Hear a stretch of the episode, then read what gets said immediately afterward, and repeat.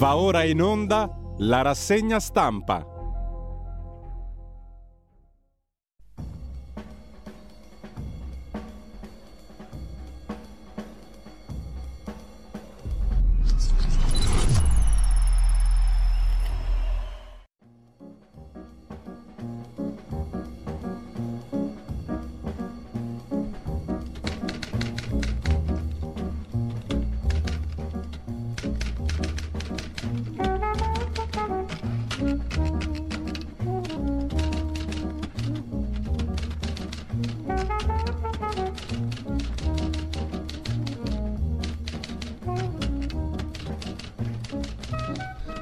Cordiale buongiorno a tutte le ascoltatrici e a tutti gli ascoltatori da Giulio Cainarca. Ben trovati all'appuntamento con la rassegna stampa. È lunedì 28 novembre, sono le 7.31 e velocemente andiamo subito alle notizie del giorno ricordando il sito radiolibertà.net dal quale potete partire anche per sostenere la radio. L'agenzia ANSA apre la sua prima pagina con la frana di Ischia, sette vittime accertate, cinque dispersi. Il Consiglio dei Ministri proclama lo stato d'emergenza, stanzia 2 milioni di euro. Tra le vittime un neonato di 22 giorni, una bimba, 230 gli sfollati. Tratta in salvo una famiglia di tre persone. E sempre dalla prima pagina dell'agenzia ANSA, poi l'approfondimento sulle vittime, genitori e figli sotto il fango, due famiglie cancellate, in arrivo nuove forti piogge, ancora allerta in Campania. In primo piano anche un'altra notizia, la vediamo tra poco, guerriglia urbana a Bruxelles dopo Belgio-Marocco ai mondiali di calcio. Decine di tifosi marocchini hanno assaltato le vie del centro di Bruxelles, cuore dell'Europa, dopo la vittoria degli africani ai mondiali in Qatar. Cina proteste, Xi Jinping dimettiti contro le restrizioni Covid, slogan urlati dai manifestanti durante le proteste contro le restrizioni anti-Covid a Shanghai, lo riporta la BBC. Poi Letizia Moratti, non posso e non voglio tirarmi indietro, presentata la lista Lombardia migliore al Palazzo delle Stelline di Milano con ex leghisti in abbondanza, quelli che proclamavano la purezza bossiana, diciamo così. Lo vedremo dopo. Intanto, sempre dalla prima pagina dell'agenzia ANSA, la manovra arriva alle Camere, incognite, tempo e coperture, nuova stretta fiscale sulle vendite online. Non ci sarà l'obbligo di fattura, i commercianti non saranno obbligati a consentire i pagamenti con bancomat e carte fino a 60 euro. In quel di Treviso, bullizzato a 11 anni a scuola, non torno a scuola, meglio morire ha vinto la voglia di vivere di un undicenne contro il bullismo messo in atto da tre compagni di scuola, scrive l'agenzia ANSE. Poi il caso Sumaoro, i lavoratori delle cooperative si dicono presi in giro dall'onorevole con gli stivali. La famiglia al completo si è dedicata virtualmente all'aiuto delle persone. Ma quello che pensiamo noi lavoratori è che siamo stati presi in giro, spiega un impiegato. Quando ho visto Abubakar nei video mi è venuto da ridere. Non può dire che non ha visto nulla, sapeva tutto. La famiglia usava i soldi per scopi personali, dicono gli ex lavoratori della cooperativa, ma lui come entrava in casa, zitto, e la moglie? Zittissima, e la suocera? Super zitta, non parlavano mai degli affari comuni, mentre una follia cancellare il reddito di cittadinanza, dice Conte, che chiude a un'intesa col Partito Democratico. Noi non siamo la succursale del PD, dice Giuseppe Conte per quanto riguarda gli accordi per le regionali, in primis quello con Maiorino in Lombardia. Per quanto concerne invece l'Ucraina, Kherson ancora sotto le bombe, in una settimana 80 raid russi, i civili scappano dalla città, il ritmo delle operazioni militari aumenterà a breve, secondo l'Istituto americano per lo studio della guerra. Cronaca nera, due bosniaci riducono in schiavitù la figlia, arrestata una coppia a Roma, Riduzione in schiavitù, lesioni personali gravi, reati contestati dalla direzione distrettuale antimafia di Roma nei confronti dei genitori di una ragazzina di 14 anni che sono stati arrestati dalla polizia.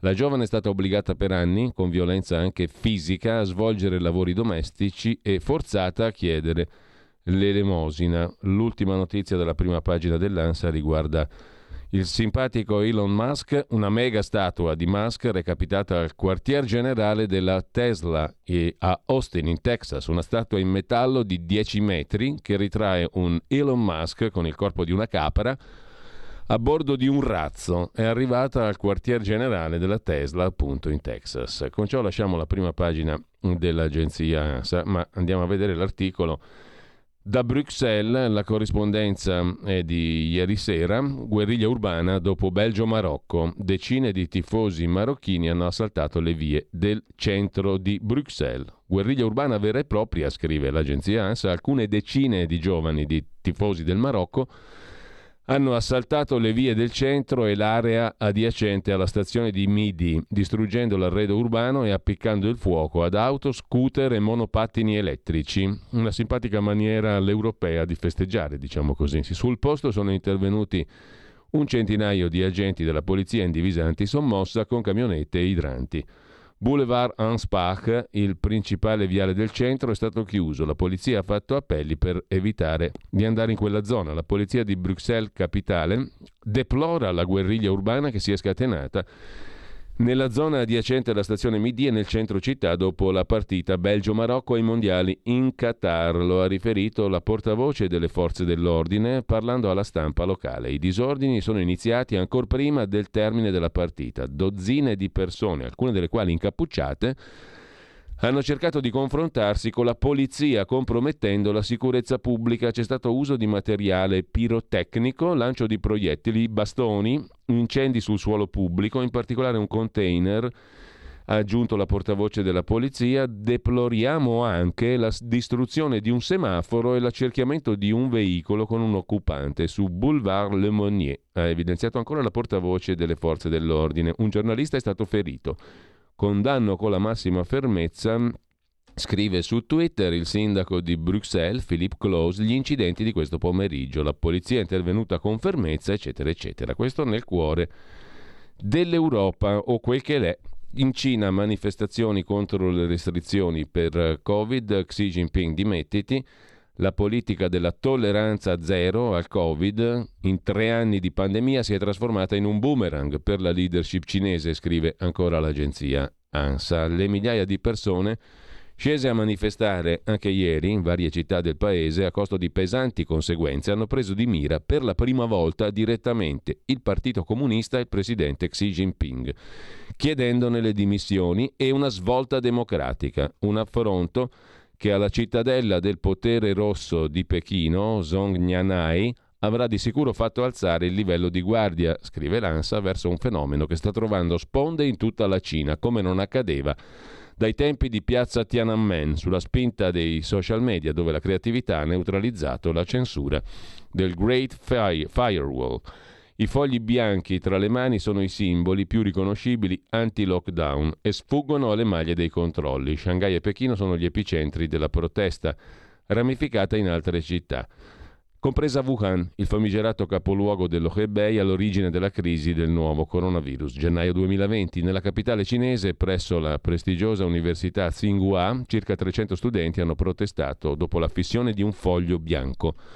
Alcune centinaia di persone in serata si sono radunate lungo il fiume Liangma e nelle aree limitrofe per una veglia a dispetto delle restrizioni anti-Covid in ricordo delle vittime dell'incendio di Urumqi nello Xinjiang costato la scorsa settimana la vita a 10 persone in una tragedia imputata alle inflessibili politiche anti-Covid. Tra i canti l'internazionale e Imagine di John Lennon. I video circolati online mostrano la rabbia di una popolazione esausta, frustrata per le continue restrizioni anti-Covid che ripetono la solita ricetta.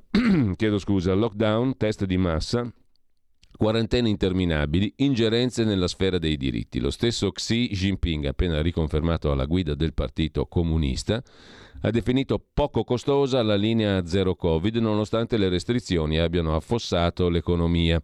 L'emittente statale cinese CCTV Sports sta tagliando le inquadrature ravvicinate dei tifosi senza mascherina anti-Covid ai mondiali di calcio del Qatar dopo che i primi servizi hanno scatenato la rabbia nel paese dove sono scoppiate proteste per le restrizioni contro la pandemia.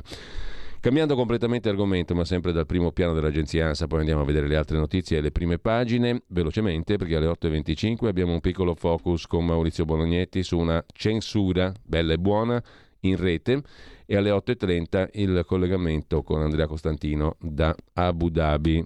Emirati Arabi Uniti, dove rimane prigioniero politico, possiamo dire così, senza tema di smentita. Letizia Moratti, dicevamo, non posso e non voglio tirarmi indietro.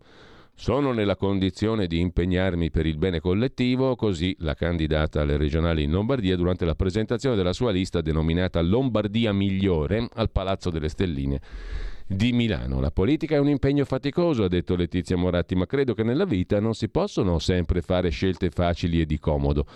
A me ne erano state offerte tante, ma credo che vadano fatte scelte che nel proprio cuore si sentono giuste. Dobbiamo tornare a parlare la lingua che conosciamo, concretezza, oltre le etichette dei partiti.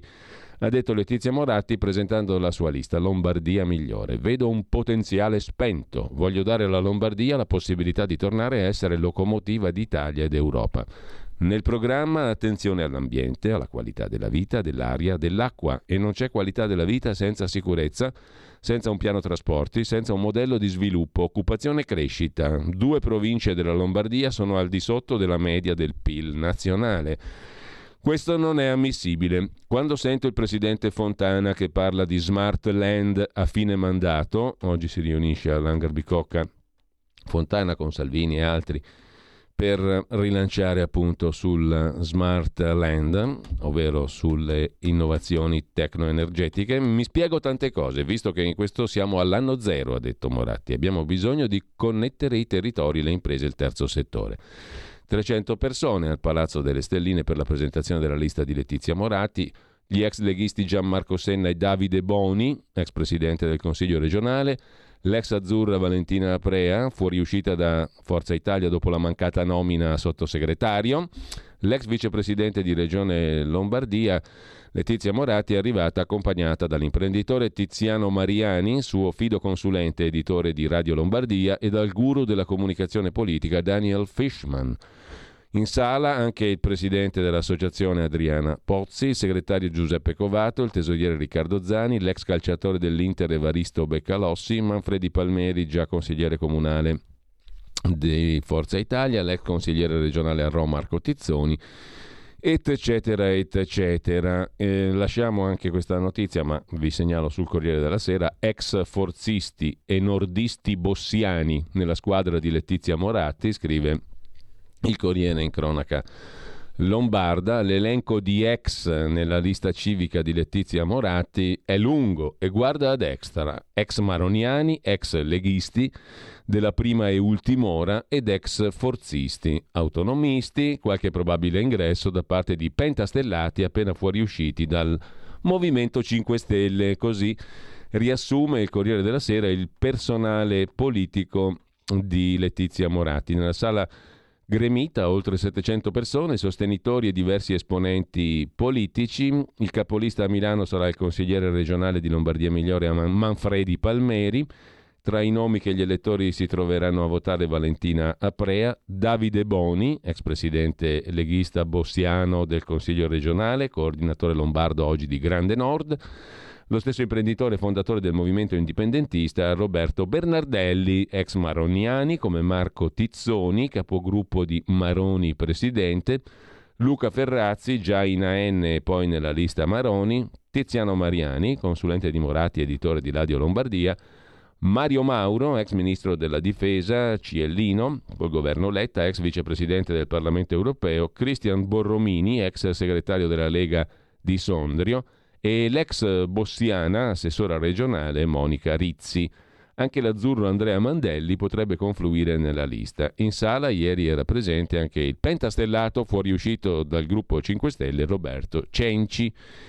Nella squadra di consiglieri politici lo spin doctor Daniel Fishman. Moratti candiderà anche Akshadep Singh, 23 anni, bresciano, di religione Sikh, studente in giurisprudenza, attivo nella democrazia cristiana di Brescia. Sarò portavoce, dice, delle comunità extracomunitarie per intraprendere un necessario percorso interreligioso, così la racconta il Corriere della Sera. Cambiando argomento, Frana di Ischia, il presidente della regione Campania De Luca ha detto bisogna parlare chiaro, in alcune aree non si può abitare, ha scoperto il governatore della Campania il 27 novembre alle 12.19 sull'agenzia ADN Kronos. Chiesto lo stato di calamità, dice il governatore.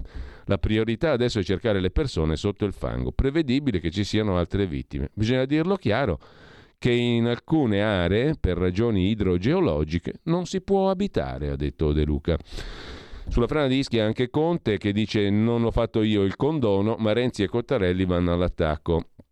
Il Movimento 5 Stelle parla di sciacallaggio. Quello del 18 non era affatto un condono, ha detto Giuseppe Conte, respingendo le accuse di chi lo indica come autore dell'ultima sanatoria per abusivismo edilizio di Ischia, firmata nel governo Conte 1, quando era al governo con la Lega. Il tema torna d'attualità dopo la frana che a Ischia ha devastato l'area di Casa Micciola. Perché la valanga di Ischia travolge Conte? Cerca di spiegarlo su Start Magazine Luigi Pereira. Giuseppe Conte nega che la norma inserita nel decreto Morandi sul ponte di Genova del 2018 sia stata un condono per Ischia, ma il termine condono compare perfino nel, tico, nel titolo dell'articolo relativo, tutti i dettagli tecnici e le polemiche politiche. C'è da segnalare sul tema un bell'articolo di Antonio Napoli su ilsussidiario.net visto da Sud, clientele, nero, sanatorie, ecco come funziona il sistema Ischia. Clientele, cioè voti da tutelare, poi permessi e condoni. Trasparenza zero. Ischia esprime al meglio il modello Sud, ma c'è un esempio virtuoso, Pozzuoli. La verità è che non siamo d'accordo, scrive Antonio Napoli sul sussidiario.net non siamo d'accordo sull'analisi delle cause, sulle responsabilità e su quello che andrebbe fatto perché cose del genere non si ripetano. La tragedia di Casa Micciola apre vecchie ferite e, come sempre in Italia, non c'è nulla di scontato e definitivo. Ha cominciato l'ex sindaco del comune di Ischia, Giosy Ferrandino, ora europarlamentare nel PD ha traslocato in realtà nel gruppo Renew Europe, avendo eh, nelle file del terzo polo, insomma, a mettere le cose in chiaro, Ischia è un'isola fragile, non capisco perché altrove una tragedia è una tragedia e qui è colpa dell'abusivismo. Esplicito. Di tutt'altro avviso Antonio Stella, prima pagina del Corriere del Mezzogiorno, hanno costruito in prossimità di scarpate, zone sismiche, zone franose, c'è sempre stata una coalizione di destra e di sinistra contro tutte le demolizioni, con un risultato. All'entrata in vigore del condono 2003 voluto dal governo Berlusconi, il numero delle demolizioni eseguite a Ischia a partire dall'88 risultava essere stato in totale solo 22 su 2922 ordinate dalla magistratura con sentenza esecutiva, realizzata la distruzione solo dello 0,75% delle demolizioni che sono state ordinate dalla magistratura. Non poteva neanche mancare il sassolino lanciato da Vittorio Feltri con un tweet velenoso. Dicono che l'abusivismo edilizio è diffuso in tutta Italia. Io a Bergamo non ho mai visto un edificio non regolare. In questo confronto, in questo porto delle nebbie, emergono cose molto chiare, scrive il sussidiario. Forse vale la pena considerarle se non vogliamo fare la solita discussione ipocrita. Il rispetto che si deve ai morti merita uno sforzo di chiarezza. La prima questione è che il mezzogiorno rappresenta una specificità negativa per colpa della politica e della sua classe dirigente locale, quasi sempre perché di mezzo ci sono i voti, gli interessi elettorali. Non si vuole scontentare, non si vogliono perdere i voti, anche se bisogna sacrificare il buon governo e il bene comune. C'è sempre un interesse privato da tutelare, un privilegio da proteggere, un favore da garantire. Risultato il territorio in balia di bande organizzate per eh, trarre fino all'ultima goccia di denaro. Raccontiamo le cose come stanno, scrive ancora. Sul sussidiario.net Antonio Napoli in questo punto della situazione su Ischia. Casamicciola da ottobre a giugno è un piccolo paese, conta al massimo qualche migliaia di abitanti stanziali, la vita scorre molto lentamente, fa bisogno abitativo zero. Da giugno a settembre la città si gonfia 5, 10, 20 volte, riempiendo di turisti, alberghi, pensioni, case e stanze. Il reddito pro capite prodotto è molto alto, concentrato in quei mesi. Una stanza di 12 metri quadri può fruttare fino a 1000 euro a settimana per tre mesi. Tutto avviene senza controlli, a nero, tutto tollerato, senza che qualcuno si preoccupi di valutare l'impatto e le conseguenze ambientali. Tutto è descritto in modo molto pittoresco, piace a tanti, proibito parlarne male. Seconda questione, condoni e demolizioni. In questi anni si è lasciato prosperare l'illegalità, giustificandola con l'incapacità della pubblica amministrazione. Uffici inesistenti, scarso personale, domande accumulate negli anni, inesistenza di strumenti digitali di controllo del territorio, semplicemente perché non si è d'accordo, si ritiene giusto che ognuno faccia quel che vuole, non si ha un'idea dello sviluppo del proprio territorio. È la stessa ragione per cui si bruciavano gli archivi nel Medioevo, eliminare ogni traccia del diritto. È il modo per rendere tutti ugualmente colpevoli nei confronti della legge, anche chi ha fatto le cose in regola, chi ha diritto alla sanatoria. Quindi, per prima cosa, rimettete a posto le carte. Affidiamo a una società esperta la digitalizzazione dei documenti. Chi ha diritto sia condonato, chi ha torto penalizzato. Terza questione Scrive ancora Antonio Napoli sul sussidiario l'uso delle risorse pubbliche destinate a risanare i territori, meccanismi farraginosi, inapplicabili, ogni volta la stessa cosa. Anche a Casamicciola c'è un commissario, come in mezza Italia. È lo stesso commissario, l'ex senatore Lentini, che sovrintende la ricostruzione delle zone terremotate di Marche e Abruzzo. Anche qui tutto fermo. Risultati scadenti, soldi annunciati, mai spesi, lavori promessi, mai realizzati. Il punto rimanda a una scelta strategica che dobbiamo fare, delocalizzare, spostare interi agglomerati urbani, prevenire i rischi. Non sempre è possibile ricostruire esattamente quel che è andato perduto o è minacciato. C'è stato negli anni recenti un caso di drastico sfoltimento urbano riuscito in parte, riguarda Pozzuoli. Nello stesso golfo dove si affaccia Ischia, quando dopo il bradisismo dell'80 si decise di dimezzare gli abitanti concentrati nel centro storico e costruire un nuovo quartiere in zona più sicura. Monte Ruscello, scelta dolorosa per molte famiglie, bisogna farlo cercando di dare qualità al paesaggio. Cambiando argomento ancora, ma rimanendo al sussidiario, vi segnalo un altro articolo, Anselmo del Duca, su Ischia e governo, una riflessione più in generale, visto dal Colle, il patto che serve per opporsi al dissesto. Un commissario straordinario, 2 milioni di euro già stanziati per i primissimi interventi, ma la tragedia di Ischia chiede al governo molto di più. Andiamo rapidi, vi segnalo ancora dall'agenzia Agi invece un altro tema la povertà, più di 2 milioni di famiglie vivono sotto la soglia di povertà, sono oltre 5 milioni 600 mila le persone che vivono in una famiglia che racimola meno di 640 euro al mese. E la tendenza, secondo lo studio dell'Istat, è in crescita. Mentre per quanto concerne il quadro internazionale, la politica estera, il quadro geopolitico e la guerra in, Russia, Ucra- in Ucraina, anzi, eh, contro la Russia, Ucraina, Polonia e paesi baltici, scrive Gian Andrea Gaiani e riporta la nuova bussola quotidiana vogliono spingere la Nato alla guerra, dietro l'intenzione della Polonia di trasferire in Ucraina le batterie di missili Patriot ricevute dalla Germania, sta la volontà di coinvolgere direttamente l'Alleanza Atlantica nel conflitto contro la Russia. Il segretario della Nato Stoltenberg cerca di smarcarsi, ma la situazione diventa molto rischiosa e il passaggio dalla belligeranza indiretta all'impegno in prima linea sui campi di battaglia potrebbe essere a breve, scrive Gianandrea Gaiani, direttore di analisi difesa.it. Vi segnalo anche su Atlantico Quotidiano il pezzo di Enzo Reale sulle proteste in Cina è la più importante sfida al Partito Comunista da piazza Tiananmen dell'89, 4 giugno 89. Covid-0 la miccia, ma ribellione eccezionale perché non circoscritta alla politica sanitaria e per la dimensione nazionale slogan contro il Partito Comunista Stato e contro Xi Jinping. Sulla questione cinese anche Riccardo Cascioli, sulla nuova bussola quotidiana, la condanna del novantenne cardinale Zen, una vergogna per il Vaticano. La prima condanna inflitta all'anziano cardinale dal Tribunale di Hong Kong è lieve, ma con grande significato politico-religioso, scrive Cascioli, e a breve ci sarà un secondo processo per cospirazione che metterà ancor più in imbarazzo una santa sede che continua a mantenere un ingiustificabile silenzio per salvare l'accordo con la Cina. La nuova bussola quotidiana si sofferma poi su un'altra questione, l'assegno unico per le famiglie numerose che sono ancora beffate. In realtà, nelle bozze della manovra, scrive Andrea Zambrano, oggi approda alla Camera la manovra, si scopre che l'aumento dell'assegno unico per famiglie numerose non annunciato da Meloni è solo per chi ha figli sotto i tre anni. In questo modo si riduce la platea dei beneficiari, si creano discriminazioni una beffa che smentisce le promesse del Ministero della Famiglia. Le promesse vanno mantenute anche su questo aspetto dell'assegno unico, ricorda Zambrano sulla nuova bq.it, mentre Mattarella ha detto ieri in un tweet del Quirinale che bisogna alimentare l'amicizia tra Italia e Francia. È interesse comune, riporta l'agenzia Agi.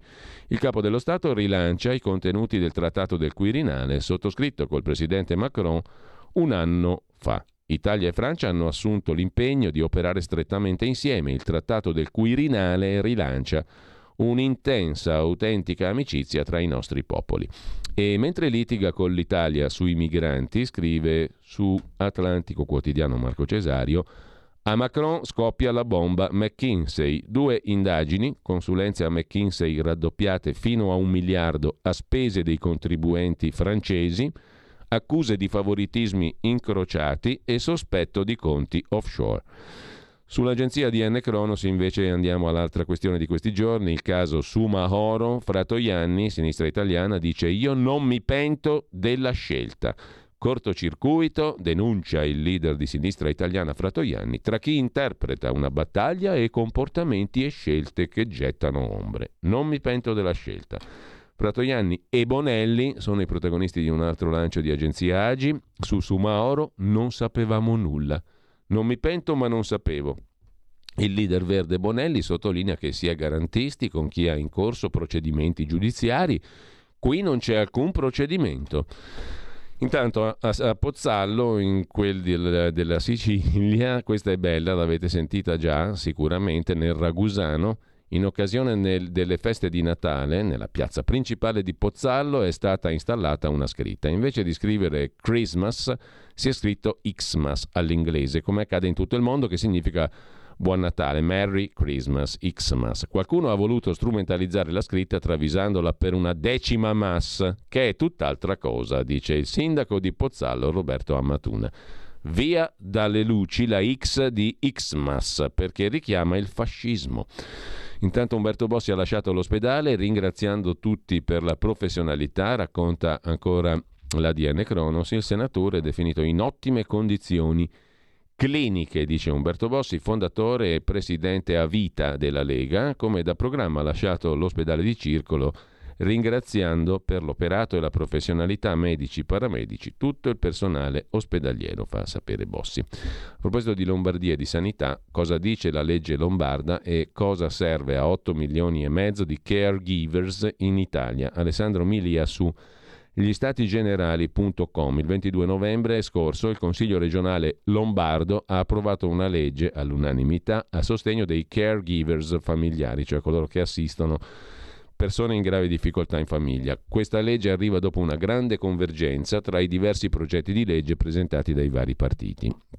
E il punto lo fa appunto su questa questione della quale poi bisognerà parlare a parte cosa dice la legge lombarda sui caregivers Alessandro Milia sugli stati generali.com. Non facciamo in tempo ad approfondire, ma il tema è molto importante. Mentre Giorgia Meloni incontra l'amministratore delegato della RAI, Carlo Fuortes. L'incontro giovedì mattina, 24 novembre scorso, è stato il momento di inizio della partita sul servizio pubblico radiotelevisivo. L'incontro appunto di giovedì scorso tra il Premier Giorgia Meloni e l'amministratore delegato della RAI. Si apre la partita sulla RAI, scrive Prima comunicazione. Su Inside Over, invece, il futuro del mondo nella riunione segreta delle elite del potere globale, un classico, la Trilateral Commission, leader di grandi aziende, politici, professori, accademici asiatici, grandi personalità, anche se non è dato sapere il nome di tutti i presenti. Il 19 e 20 novembre scorsi, a Tokyo,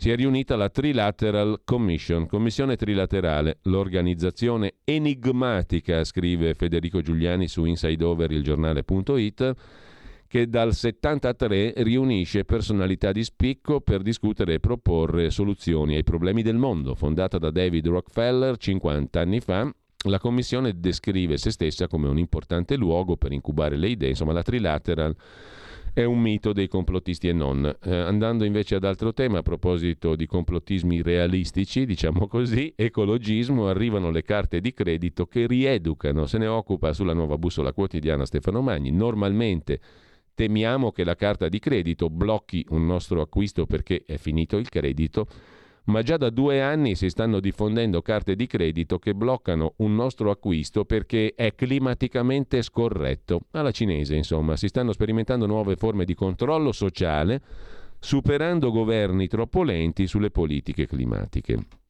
In tema di economia vi segnalo, pseudonimo Musso, l'intervento su Atlantico Quotidiano La domanda aggregata, questa sconosciuta, di sole riforme non si cresce. Le riforme sono state predicate dal 92 avanti, bisogna fare le riforme. Nella visione esposta da Giorgia Meloni all'Assemblea di Confartigianato manca una cosa, lo stimolo della domanda aggregata. Di questa mancanza sono defunti molti governi precedenti. Assai interessante la riflessione firmata Musso su Atlantico Quotidiano. I nuovi errori della Commissione europea sulla spesa pubblica sono l'oggetto invece del pezzo del professor Gustavo Piga su Start Magazine. Cosa non va sulla proposta della Commissione von der Leyen sulla regolamentazione della politica fiscale degli Stati membri? Il commento dell'economista Gustavo Piga. Vi segnalo poi, sempre da Atlantico Quotidiano, il pezzo di Lorenzo Cianti a proposito di cose corrette, dove nascono i deliri della cancel culture, dai Torquemada liberal agli eco-talebani, l'indottrinamento woke, i risvegliati, i politicamente corretti, parte dalle aule universitarie, con programmi che criminalizzano l'eredità giudaico-cristiana e la cultura classica, per arrivare perfino nei musei. Arriviamo invece alla prima pagina del Corriere della Sera, sotto accusa abusi e condoni, il disastro di Ischia in apertura, e poi gli isolani che incolpano chi non cura la montagna, il ministro Pichetto Frattin che dice che le opere si fermano per la paura di una firma, nessuno osa firmare perché poi viene incriminato, l'abuso d'ufficio, la legge Severino, eccetera, e poi ancora in primo piano la manovra, non c'è l'obbligo del POS per le spese fino a 60 euro, ma anche le proteste in tutta la Cina contro i blocchi anti-Covid in prima pagina sul Corriere. Dal Corriere della Sera passiamo al Fatto Quotidiano di Marco Travaglio, apertura col virgolettato di report sanzioni europee a Mosca chieste da Stati Uniti e Ucraina alla società di revisione KPMG, retroscena dell'embargo sul petrolio che condanna anche la raffineria di Priolo in Sicilia. Stasera su Rai 3 parla Salvatore Carollo, trader ed esperto di energia. Per vent'anni con l'ENI.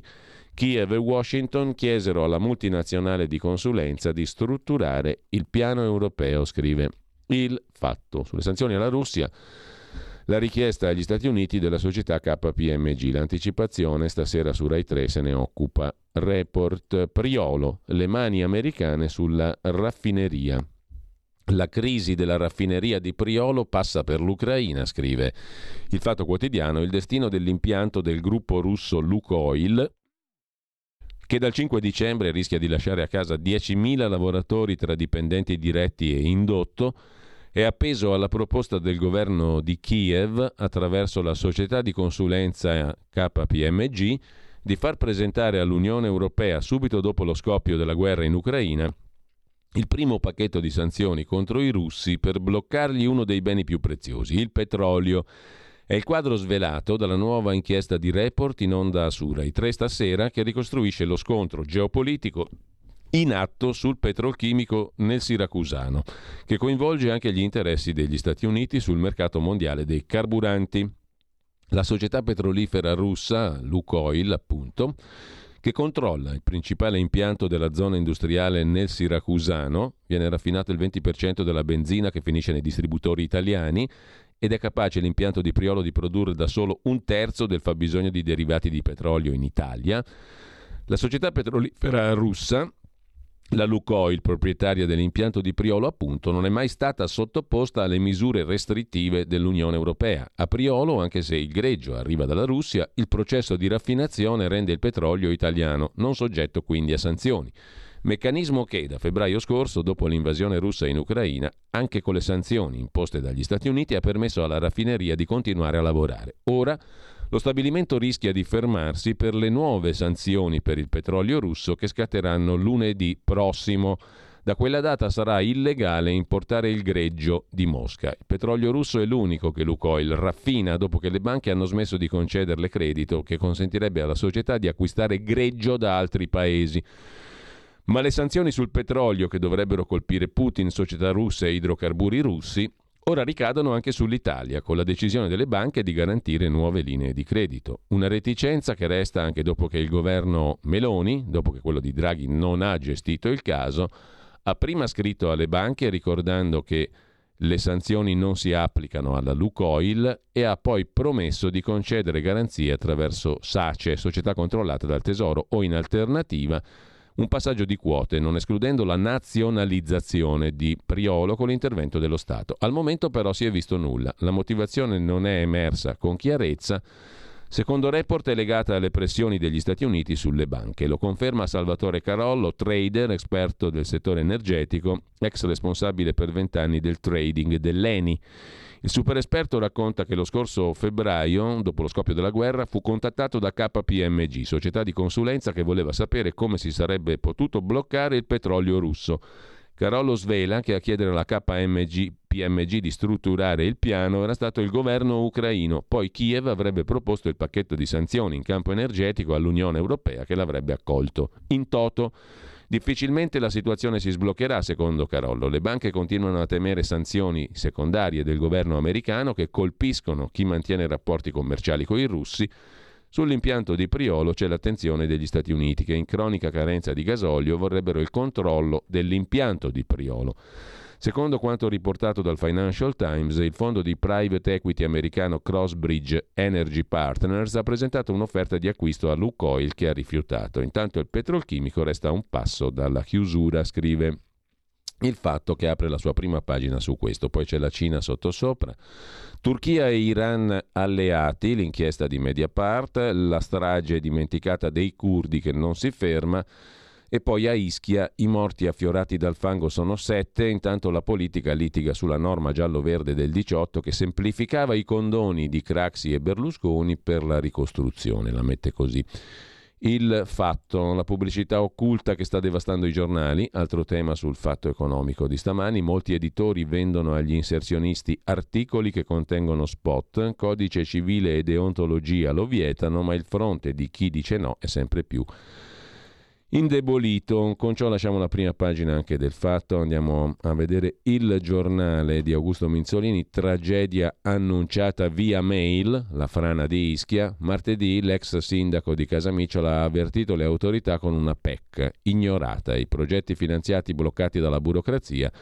I morti salgono a 7, illegalità in cifre, 28.000 richieste di sanatoria su 63.000 abitanti. Un paese paralizzato, scrive Carlo Lottieri nell'articolo di fondo. Il disastro di Casa Micciola ci dice molto dell'Italia.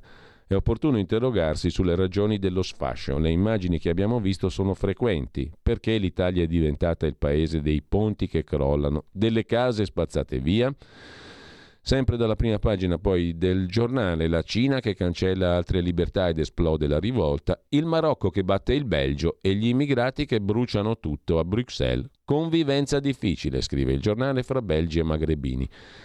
Da Ilva a Tim il peso dei ritardi altrui cade sul governo attuale, scrive ancora il giornale, poi Paolo Guzzanti che analizza i primi passi in chiaroscuro di Giorgia Meloni. Oggi la manovra approda in aula. E ancora in prima pagina sul giornale la proposta di Monsignor Gallagher, ministro degli esteri del Vaticano, sull'Ucraina, un tavolo di pace in Vaticano.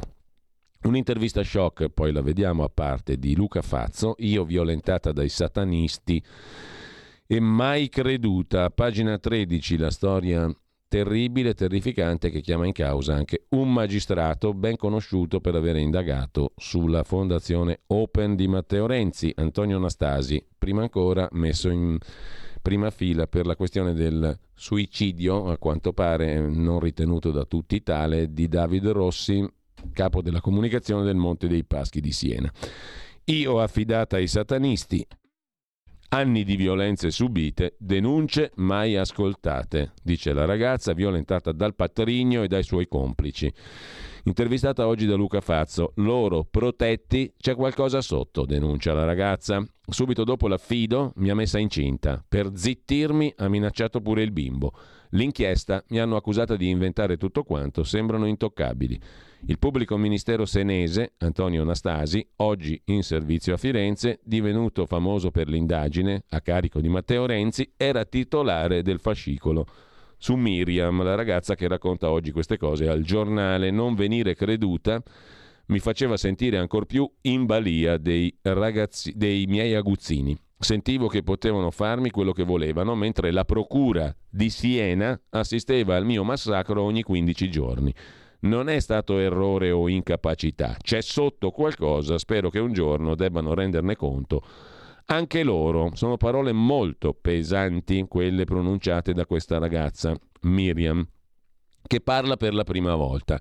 Per anni le sue denunce finivano in nulla, a venire intercettata e perquisita era lei, come se fosse una mitomane, con le sue accuse precise circostanziate contro la banda di stupratori satanisti dei quali era in balia, come se fossero fantasie o calunnie. Adesso Miriam parla, da Siena il fascicolo è arrivato a Milano, il pool antimafia ha incriminato la coppia di coniugi Varesini, ai quali nel 99, quando aveva 17 anni, questa ragazza era stata affidata. Il padre affidatario la ingravidò quasi subito e da lì una catena di orrori. Stupri seriali, riti satanisti, crocifissi capovolti, uomini incappucciati. Quando si rifugiò in Toscana la localizzarono, la raggiunsero, l'incubo riprese. Titolare del fascicolo di indagine il PM senese Antonio Nastasi, oggi in servizio a Firenze, divenuto noto per l'indagine a carico di Matteo Renzi. Uno dei passaggi incredibili della storia, scrive Luca Fazzo, è che al padre affidatario di questa ragazza venne concesso dal Tribunale dei minori di riconoscere il figlio avuto dalla ragazza affidataria. Che effetto le fece? domanda Luca Fazzo alla ragazza medesima. Avevo cercato in tutti i modi, racconta Miriam, di oppormi, rifiutavo il test del DNA. Lui mi diceva lo prenderemo, faremo a lui quel che facciamo a te. Toccava il bambino come toccava a me. Ero annichilita. Quando capii che non lo avrebbero mai fermato, mi resi conto di essere persa, impotente. Capii che potevo proteggere mio figlio solo subendo e stando in silenzio. Intanto quell'uomo continuava a ricevere minorenni in affido. Credo proprio, dice Miriam, che lui fosse agganciato al tribunale dei minori, che lì ci fosse qualcuno collegato alla sua stessa rete per 25 anni hanno continuato ad affidargli ragazzi e ragazze, li toglievano alle loro famiglie per affidarli a quei due. Proteggendo loro, i giudici proteggevano se stessi. Una storia terrificante, quella raccontata a pagina 13 oggi da Luca Fazzo che intervista questa donna ormai affidata ai satanisti, anni di violenze e denunce mai ascoltate, con un atto d'accusa non pesante, pesantissimo contro un magistrato della Procura di Siena. Vedremo che sviluppi avrà questa storia terrificante e incredibile, mentre il controcorrente del giornale si occupa di sanità malata, gli ospedali vicini al crack. Ne parliamo dopo se facciamo in tempo, ma leggetevelo se non facciamo in tempo, a pagina 19 de Il giornale di oggi. Il caso Sumaoro, per quattro anni soldi pubblici non dovuti alle cooperative di famiglia. La cooperativa Caribù ha problemi da anni in ambito giudiziario. Nel 2018 subì un decreto ingiuntivo per 139 mila euro. Pagamento mai avvenuto che ha portato al pignoramento di tutti i crediti. E questo qui lo hanno pure candidato. Da quel momento non avrebbe più potuto ricevere fondi pubblici, eppure non è stato così. Lasciamo il giornale, ma andiamo veramente in corsa al quotidiano nazionale, giorno nazione, il resto del Carlino, Baratro Italia, con la foto eloquentissima in apertura di una casa che sta sullo strapiombo a Ischia, tra le vittime due bimbi e un neonato. Noi nella casa sospesa nel vuoto, quella che si vede in prima pagina.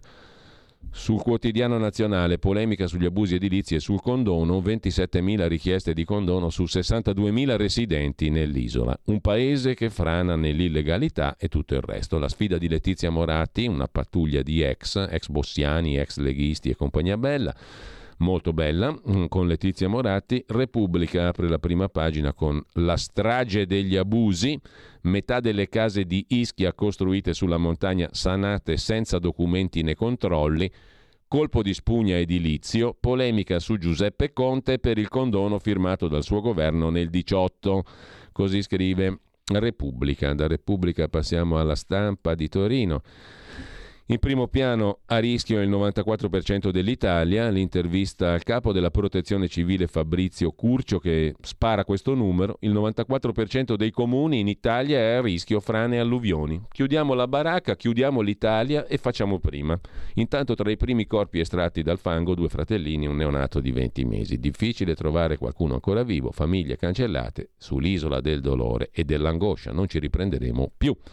La politica complice del disastro, scrive Giuseppe Salvaggiulo. Conte che dice non feci condoni, Renzi che lo attacca, sei un bugiardo. E poi ancora Marcello Sorgi che commenta il partito unico dell'abusivismo, destra e sinistra, tutti insieme, malauguratamente. E poi ancora Alessandro De Angelis, quell'eterno déjà vu dei senza vergogna.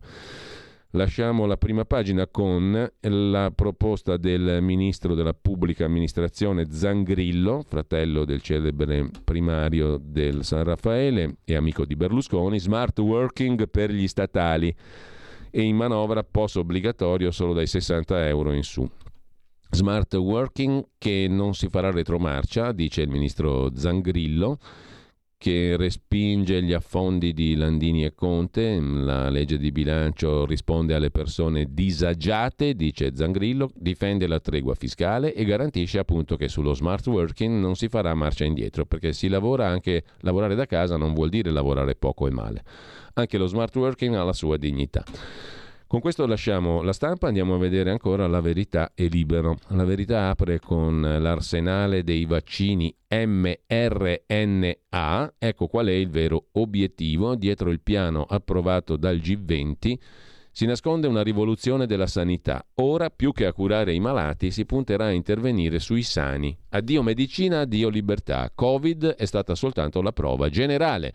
Dobbiamo rassegnarci all'mRNA, si è lasciato scappare il professor Bassetti. I nuovi vaccini sono le armi di un arsenale che punta a rivoluzionare il modo in cui affronteremo i problemi della salute, come stabilito dal G20, la nuova strategia globale. Alle pagine 10 e 11 della verità della questione, l'arsenale mRNA, scrive Maddalena Loi, il G20 ha lanciato la rivoluzione sanitaria, meno terapie per i malati Vaccinazioni a tappeto come prevenzione, campagne di immunizzazione obbligatorie, Green Pass permanente, un addio alla medicina e anche alla libertà. Così in primo piano sulla verità di oggi. Il pezzo del direttore Belpietro su Ischia in difesa, ma qui De Luca non ha usato il suo famoso bazooka. Poi il caso su Maoro. La verità dell'ex sindaco di Roccagorga, Nancy Piccaro, in provincia di Latina. Quanto è successo è emblematico. Il comune qui, piccolo comune di 5.000 anime, riceveva centinaia di migliaia di euro per raccogliere i migranti. Tesoretto trasferito alla cooperativa Caribou di Marie-Thérèse Mucamizindo, la suocera del deputato Sumaoro, oggi indagata. La verità dell'ex sindaco Piccaro. Il Viminale segnalò anomalie nella COP già dal 19. Io la cacciai, mi fecero fuori. Legami fra Caribou e esponenti PD vicini ai vertici. Così in prima pagina sulla verità, che si chiude con Mario Giordano che manda la cartolina a Marco Cappato, come fa a vivere per la morte? Intanto, in primo piano, anche l'intervista al ministro dell'Ambiente, Pichetto Fratin, sul gas l'Unione Europea cambi idea o non votiamo. La proposta price cap è un inizio, ma insufficiente. Sono vicino alle famiglie di Ischia, in un mese piano contro i cambiamenti climatici per anni bloccato dalla burocrazia. Tra le interviste di oggi va segnalata anche quella a Mario Bertolissi, consulente del governatore Zaia sui temi dell'autonomia, docente dell'Università di Padova, politici e burocrati i veri nemici del decentramento. Due pagine dedica la verità al tema dell'autonomia.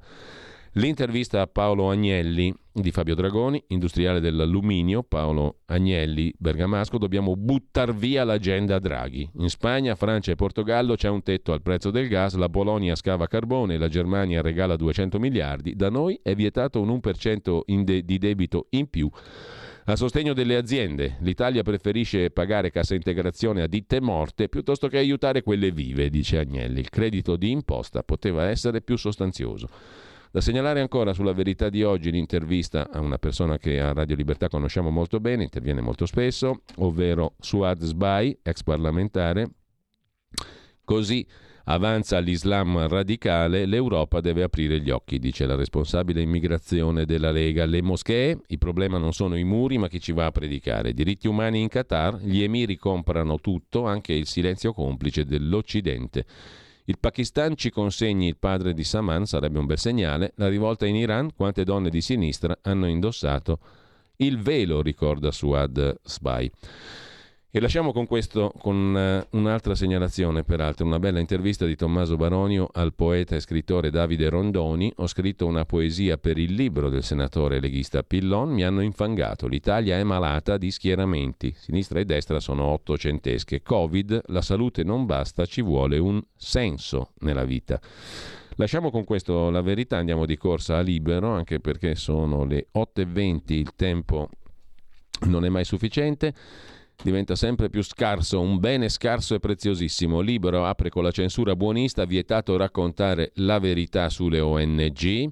Scrive Alessandro Gonzato in prima pagina, urla e insulti al Festival del Cinema di Napoli, impedita la proiezione del film in cui i migranti accusano ci costringono a partire. A pagina 7 l'articolo.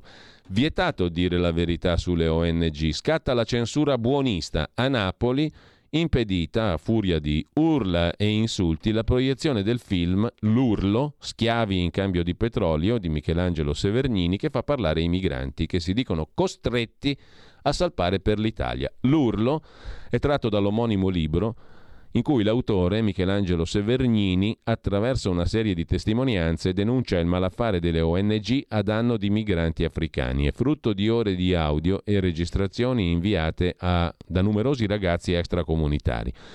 La protesta è cominciata dalla prima fila, in pochi istanti la situazione è sfuggita di mano, a quel punto agli spettatori che erano in sala non è rimasto che uscire, perché il film non è piaciuto alla gente che piace, diciamo così per usare un'espressione che abbiamo usato in questi giorni a proposito del nostro amico Andrea Costantino che sentiremo tra pochissimo. Intanto mh, mm, dalla prima pagina di Libero c'è questa segnalazione appunto in prima pagina, mh, mm, o meglio, è un argomento da affrontare sicuramente, questo della verità sulle ONG. Dopodiché, eh, in taglio alto, Conte che mente sul suo condono, volevo velocizzare, dopo la tragedia ha detto bugie, Troppa tolleranza sull'abusivismo, soprattutto al sud, scrive Vittorio Feltri. E poi c'è un'intervista di Pietro Senaldi al vice premier e ministro degli esteri Antonio Tajani. A questa Europa mancano i leader. Un'altra di Fausto Cariotti a Matteo Renzi che si dice pronto a collaborare con Calenda con il governo Meloni. Siamo pronti a lavorare col centro-destra. Annunzia, si fa per dire in prima pagina su Libero. Matteo Renzi parla anche Monsignor Paglia eh, la Chiesa con il governo per gli anziani e poi Antonio Socci, la strana educazione sessuale che piace al PD, ai bimbi danno i peluche a forma di vagina. A Bologna è scoppiata una polemica che non c'entra col congresso del PD, ma un po' sì, c'entra con l'editoriale di Luca Ricolfi uscito sabato su Repubblica col titolo La sinistra, la sinistra che si deve ispirare alla la sinistra blu e il nuovo PD. Eh, partiamo dalla notizia, la riprendiamo da Repubblica, l'educazione sessuale delle bambine con giochi, carte e libri inaugurata a Bologna, la Tabuteca, la prima in Italia. Per le bambine arriva la vulva di peluche, ossessioni della sinistra, che senso ha? si domanda Socci. A Bologna, col contributo della regione Emilia-Romagna, nasce un progetto per spiegare ai piccoli anatomia, orientamenti sessuali, identità di genere, scoppia la polemica su perché c'entri l'articolo di Ricolfi e la sinistra. Blue collars o roba del genere, insomma in Gran Bretagna e negli Stati Uniti la sinistra riscopre gli interessi della classe lavoratrice in Italia invece si danno i peluche a forma di vagina. In sostanza, scrive Socci, incontro segreto tra Becciu e Bergoglio dopo la pubblicazione delle intercettazioni, racconta infine Renato Farina in prima pagina su Libero. Con ciò lasciamo libero e andiamo adesso rapidissimamente, no, andiamo da nessuna parte perché facciamo una piccola pausa e, e poi abbiamo con noi Maurizio Bolognetti per raccontarci una cosa decisamente interessante da sapere.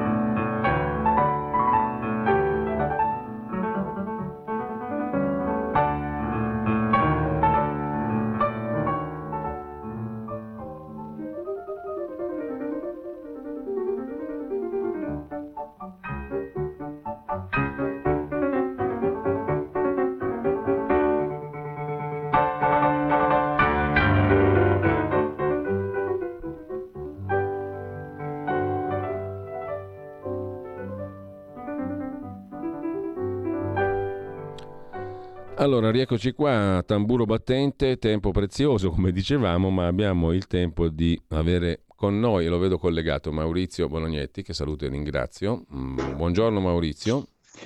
Buongiorno Giulio, buongiorno agli ascoltatori e grazie davvero. Ti ringrazio doppiamente anche per eh, i numerosi contributi che stai dando alla nostra radio, gratuitamente lo voglio dire perché così è eh, oggettivamente, quindi anche gli ascoltatori e le ascoltatrici lo devono sapere, sperando poi che in futuro cambi la cosa e si possa strutturare un vero e proprio rapporto di collaborazione al quale terrei moltissimo, lo ribadisco pubblicamente per l'ennesima volta perché compatibilmente con la situazione in cui siamo, cui siamo, in cui siamo messi noi, eh, che non è certo floridissima, eh, cercheremo appunto di rafforzare la radio. E del rafforzamento della radio fa parte anche la collaborazione in pianta stabile con te, perché hai fatto numerose cose interessanti, tra le quali un'intervista, mh, mm, una delle interviste che hai fatto mercoledì 23 novembre l'abbiamo mandata in onda al Pietro Luigi Garavelli, che è primario di malattie infettive all'ospedale di Novara. No? Eh, e questa intervista, io me la sono ri- risentita tutta ieri per la seconda volta, dopo che me l'avevi mandata,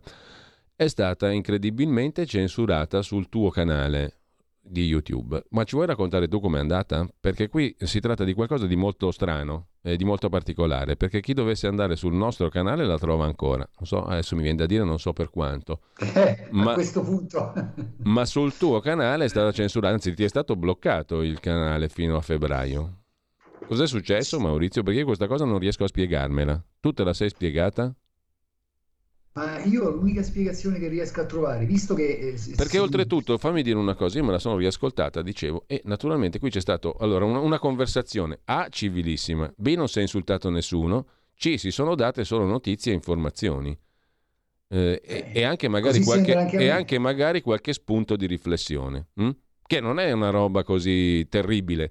Eh, abituare e invitare qualcuno a riflettere sui dati e su, e su notizie oggettive non è sbagliato, mi viene da dire, però viene censurato. Siamo messi molto male. Siamo messi malissimo. Io direi intanto di poter es- escludo categoricamente che eh, la cosa sia collegata a un algoritmo eh, rispetto alle parole utilizzate nel titolo, perché il titolo era assolutamente, diciamo così, Appunto. neutro eh, il punto sulla vicenda SARS-CoV-2, due punti, intervista al dottor Pietro Luigi Garavelli, realizzata da Maurizio Bolognetti per Radio Libertà. Così è stata presentata l'intervista. Quindi è del tutto evidente, intanto chiariamo questo, che qualcuna, che una o più manine si sono prese il fastidio di ascoltare integralmente i contenuti, di segnalarlo a YouTube e il grande fratello di YouTube prontamente ha accolto queste segnalazioni e ha rimosso il video. Io non me ne sono accorto subito perché eh, eh me ne sono accorto solo ieri.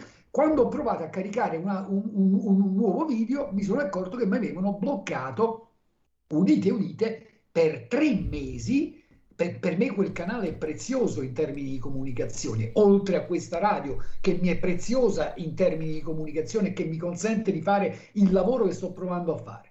Però eh, io dico che, guardate, qua è proprio è, è una condizione di libertà vigilata con obbligo, l'ho scritto poco fa, con obbligo di firma di fronte a questo grande fratello. Grande fratello, eh? Che veste, e questo in, io direi per l'ennesima volta la pongo all'ODG, all'Ordine dei giornalisti, alla Federazione Nazionale della Stampa, a Beppe Giulietti, ad articolo 21, chi lo ha visto su una serie di cose, ma davvero siamo disposti ad accettare che un qualunque cittadino italiano è un giornalista, uno che prova a fare lavoro giornalistico, sia sottoposto a una censura in cui i gestori di un social che eh, ha centinaia di milioni di iscritti e che potenzialmente consente di raggiungere il mondo, veste i panni del giudice, del pubblico ministero, del boia e non consente, vero signori di YouTube, una reale autodifesa di chi poi viene censurato.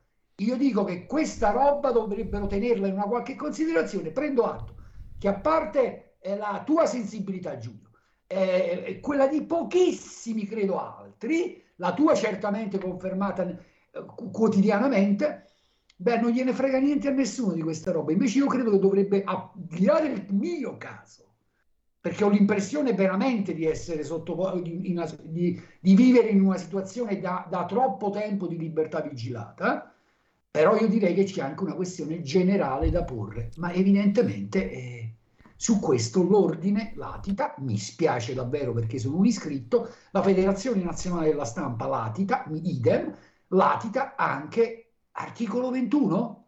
Eh, vabbè, articolo 21. Intanto i culi, le tette, gli interventi dei peggiori rappresentanti di regimi totalitari, quelli potete vederli tutti i giorni su YouTube e non sono sottoposti ad alcuna censura del, perché quelli evidentemente culi, tette, interventi di, eh, di, di certi satrapi, quelli non violano le norme della community. Vergogna! E allora io invito per il momento ad andare sul eh, canale YouTube di Radio Libertà e se scorrete eh, dal vivo, c'è la sezione dal vivo, non video, dove trovate tutti i video in ordine cronologico.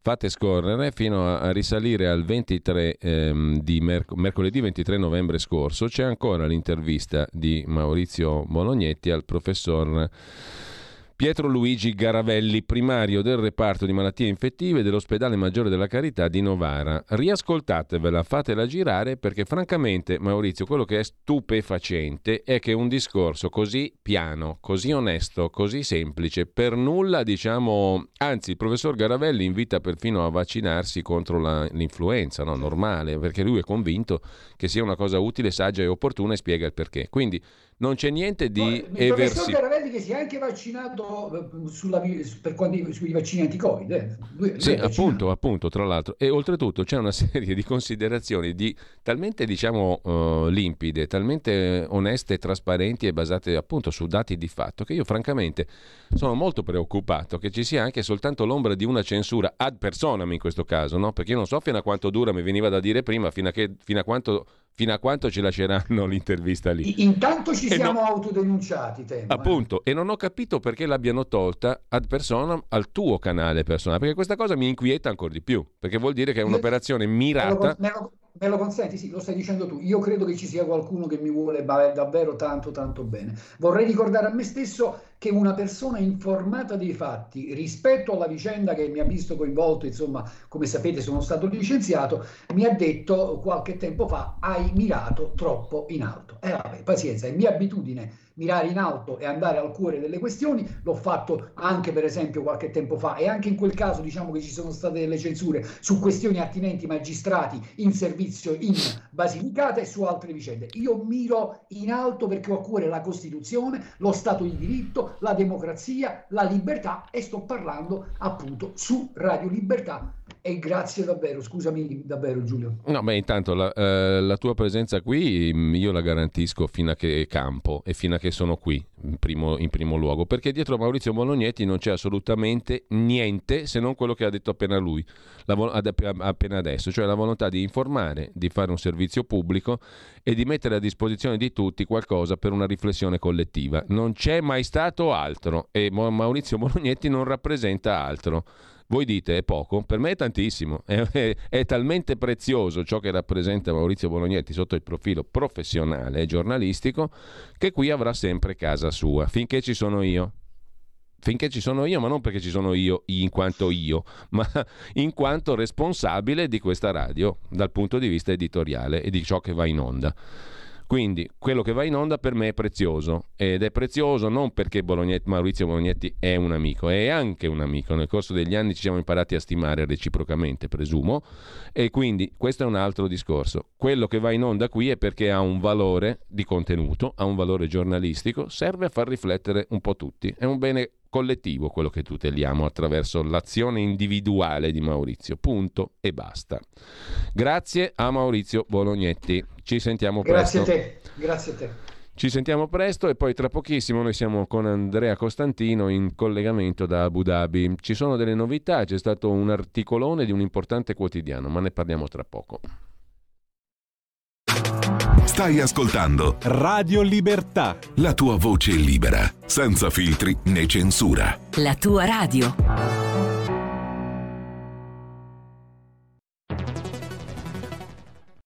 c'è chi te la racconta sbagliata e chi te la racconta male. C'è chi te la racconta tagliata, e chi te la racconta al contrario e chi non te la racconta affatto.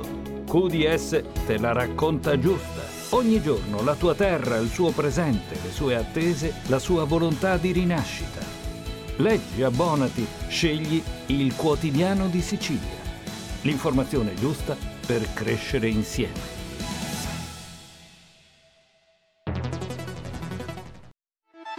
Stai ascoltando Radio Libertà, la tua voce libera, senza filtri né censure, la tua radio.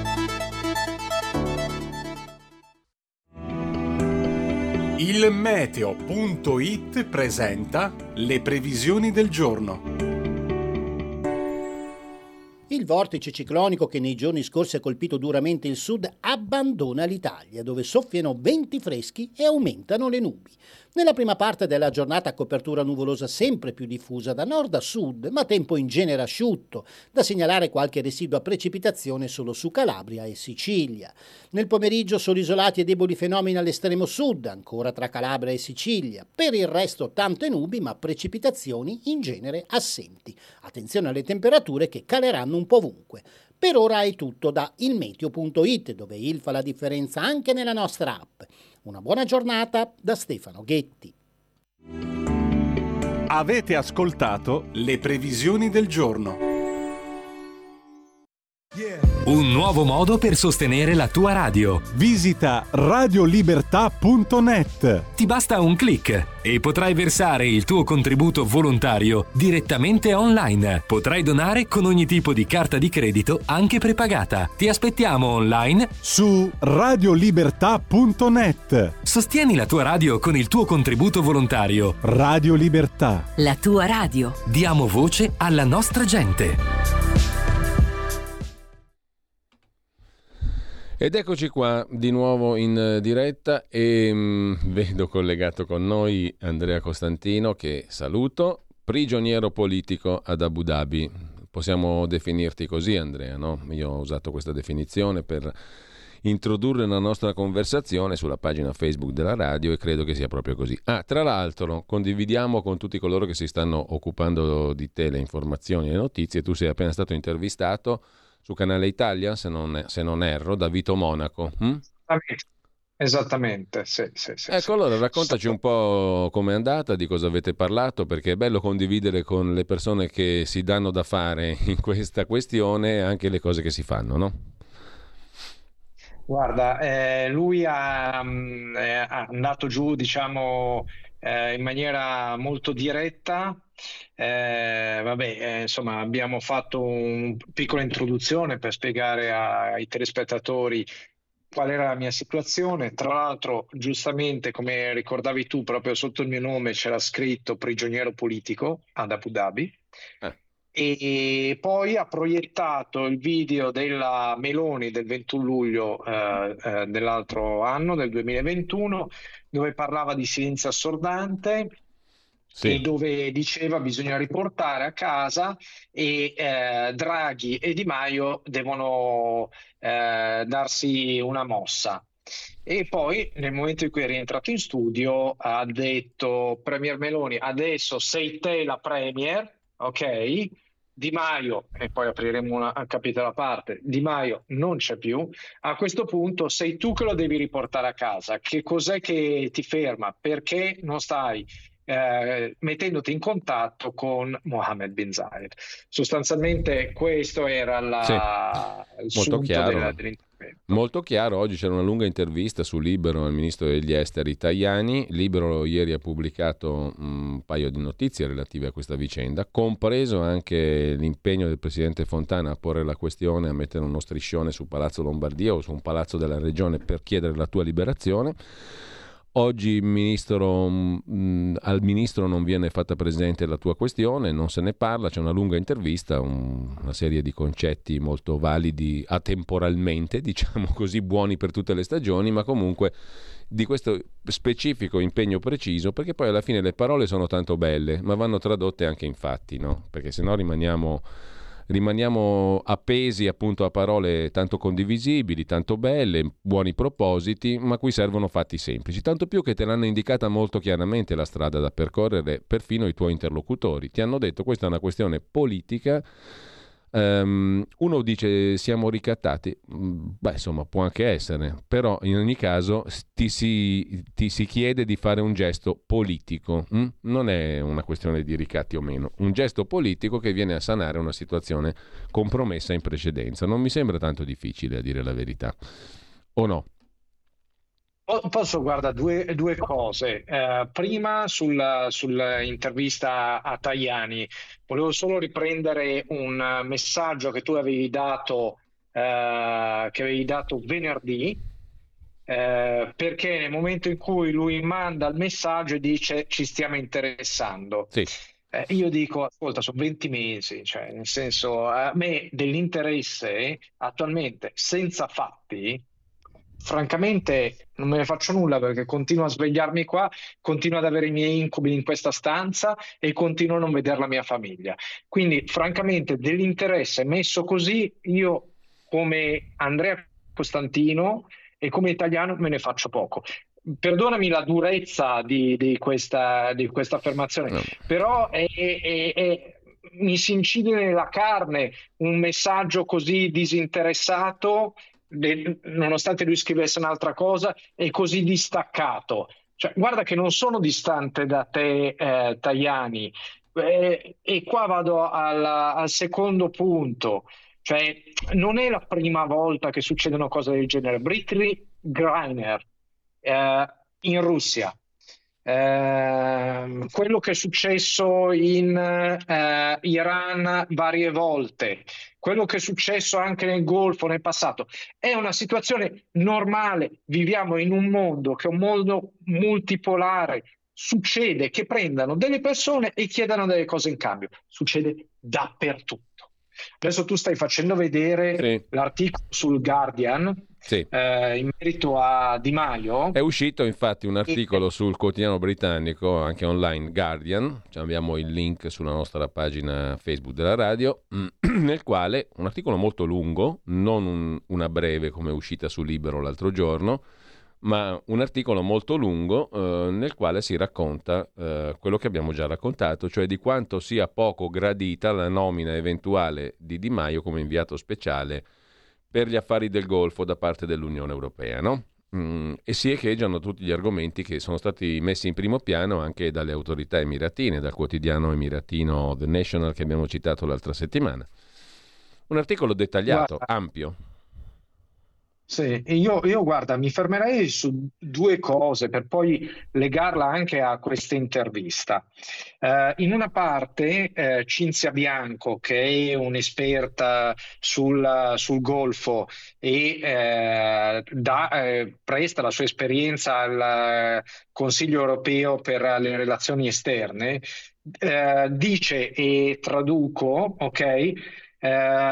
se lui eh, manda Di Maio sostanzialmente come inviato speciale potrebbe essere una morte prematura di una qualche tipo di eh, politica europea di presenza e di rappresentanza nel Golfo, cioè eh, praticamente mette l'epitaffio sì. su eh, qualsiasi tipo di azione politica nel Golfo.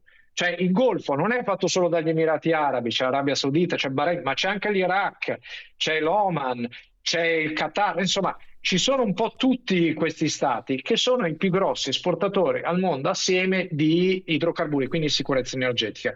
E poi volevo andare su un altro punto che è appunto sotto questo e dice che una, eh, diciamo, una fonte interna e molto vicina al governo francese questo, eh, traduco ancora, dice che questa nomina manda un eh, messaggio davvero, davvero molto pessimo, eh, pessimo e una decisione assolutamente folle. folle. Dice è una decisione assolutamente folle e la vera domanda è perché Borrell si sta prendendo un rischio così grande? qua ti rispondo io perché ieri ti ho mandato un articolo del Der Spiegel, non parlo tedesco quindi me lo sono eh, tradotto, dove dice il Der Spiegel cita fonti di Bruxelles e dice che Draghi ha fatto una massiccia campagna per Di Maio. Ok? E ora vado a un altro punto e torno ancora a Tajani e alla sua intervista. Dico, ma ministro Tajani, tu sei sicuro di controllare e di direzionare la macchina della Farnesina? Non è che la macchina Farnesina sta lavorando in un'altra direzione rispetto a quello che dichiari tu? Io, io, ho questa impressione perché nel momento in cui gli Emirati Arabi decidono di sparare a tutta pagina sulla, sul maggiore quotidiano in lingua inglese di Abu Dhabi, quindi la voce diretta del sovrano e del presidente, e qua non è che si discuta su questo, ok? Ti ricordo che qua la stampa passa una serie di vagli prima di uscire. Sì. Ok? Nel momento in cui decide di fare questo è perché? Perché evidentemente, almeno questa è l'interpretazione che do io, ok? Poi libero di essere smentito, ma hanno forse l'impressione di non venire ascoltati nel momento in cui danno i loro messaggi. E questa impressione c'è nel momento in cui evidentemente c'è qualcuno che propone a loro questo tipo di candidatura. E c'è il ministro Tajani che dice non è un candidato di questo governo e loro dopo che lui dice questa cosa dicono ma cos'è uno scherzo? Cioè, tu dici questa cosa qua, poi succedono queste e noi te lo pubblichiamo. Ora, eh, io sono qua, eh, soffro ogni giorno questa situazione. Eh, Matteo Salvini, ok, è stata la persona eh, più diretta in questo tipo di dichiarazioni. Ha detto: non è un candidato mio, non è un candidato di questo governo, non sarà un nostro candidato. Bene, a questo punto per come la vedo io, ok? Eh, bisogna fare una dichiarazione ufficiale, nonostante cioè, si capisce che Draghi è quello che l'ha portato, ok? Ma facciamo un cambio di passo mm, anche nelle relazioni internazionali, facciamo un cambio di passo, prendiamo una posizione. Premier Meloni chiami Mohammed bin Zayed e gli dica guarda, ascolta, eh, hai capito male, c'è stata una questione eh, sbagliata, non è un nostro candidato, non lo appoggeremo, lo ritiriamo. Anche, e apro una parentesi, anche perché qua i francesi ti scrivono chiaro e i tedeschi te lo scrivono su The Spiegel, noi non voteremo a favore. Che cosa facciamo? Andiamo ancora a picchiare il muso? Andiamo ancora a fare una brutta figura? E nella stessa telefonata dove tranquillizza Mohammed bin Zayed, gli chiede anche di Andrea Costantino. Ora, eh, non è fantapolitica, non è fantadiplomazia, è qualcosa di chiaro, di concreto, di semplice, di estremamente semplice, perché se le informazioni che vengono riportate in Italia devono essere amplificate per le posizioni esterne attraverso i giornali est- eh, stranieri, allora c'è qualcosa che non funziona. Senti, Libero, sto inquadrando adesso questo articolo che è comparso, è comparso ieri eh, sul quotidiano Libero, lo dico per chi ci ascolta, a pagina 11 dell'edizione di ieri, a firma di Salvatore Dama. I paesi del Golfo respingono Di Maio. Appunto, è uno scherzo? Si domandano. Chiedo scusa, un colpo di tosse. Per ironia sulla, fanno ironia sulla possibile nomina a rappresentante europeo di Di Maio. Allora scrive a un certo punto Salvatore Dama, credo correttamente, che mh, mm, la decisione a questo punto sulla nomina o meno di Di Maio spetta all'alto rappresentante dell'Unione Europea per la politica estera, Joseph Borrell, no? ministro degli esteri europeo, che ha la prerogativa sull'assegnazione dell'incarico. La decisione arriverà nei prossimi giorni Borrell aveva annunciato la creazione dell'incarico il 22 settembre durante il vertice col Consiglio di cooperazione del Golfo a Bruxelles. Gli stati propongono i candidati, un panel tecnico sceglie la figura più adatta. Ci siamo soffermati, anzi ti sei soffermato tu Andrea per primo su questa, su questa selezione, tra virgolette. Pare che a proporre, il premier, il, a proporre Di Maio sia stato il premier uscente, Mario Draghi il ministro degli esteri italiani ha preso le distanze, ha detto che non è una candidatura governativa, ma qui viene il ragionamento che fa Salvatore Dama, sul quale vorrei invitare anche te, Andrea, a dare un, un'opinione. Mm, io poi do la mia da cittadino. Mi sembra, eh, sembra che l'esecutivo di Roma possa fare ben poco, cioè il governo Meloni attuale, per ostacolare la nomina di Di Maio. La nomina tocca a Borrell, deve essere approvata poi dal Consiglio. Se si andasse al voto servirebbe la maggioranza qualificata, col voto favorevole del 55% degli Stati membri che rappresentino il 65% della popolazione dell'Unione Europea e se lo stop, eh, il no a Di Maio arrivasse proprio dall'Italia, non ci faremmo una bella figura. L'alternativa è che sia un altro Paese membro a chiedere il voto. In quel caso l'Italia cosa farebbe? Voterebbe contro l'ex ministro Di Maio?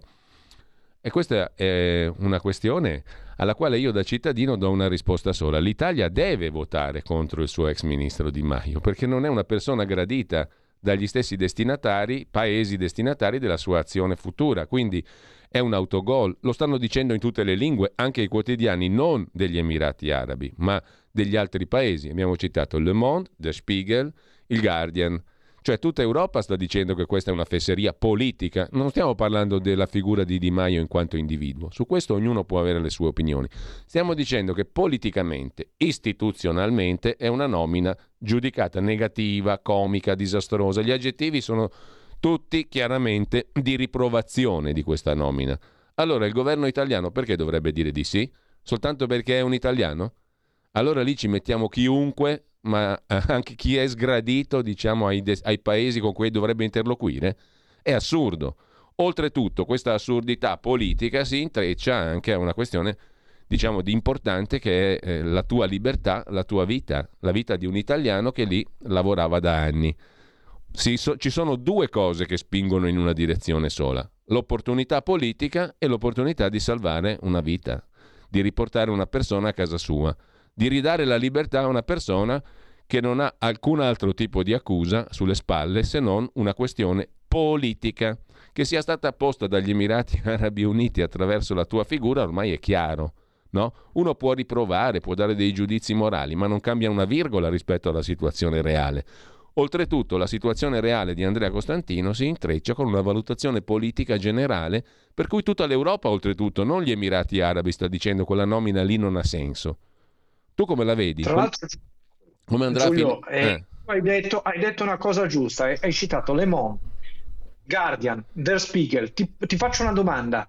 Di che orientamento politico sono questi? Appunto, del più vario orientamento politico, ma de- tendenzialmente progressista, perché Le Monde e The Guardian sono forse la Repubblica al quadrato, diciamo, no? tanto per capire l'orientamento politico, sono assimilabili al nostro quotidiano italiano La Repubblica, se non di più.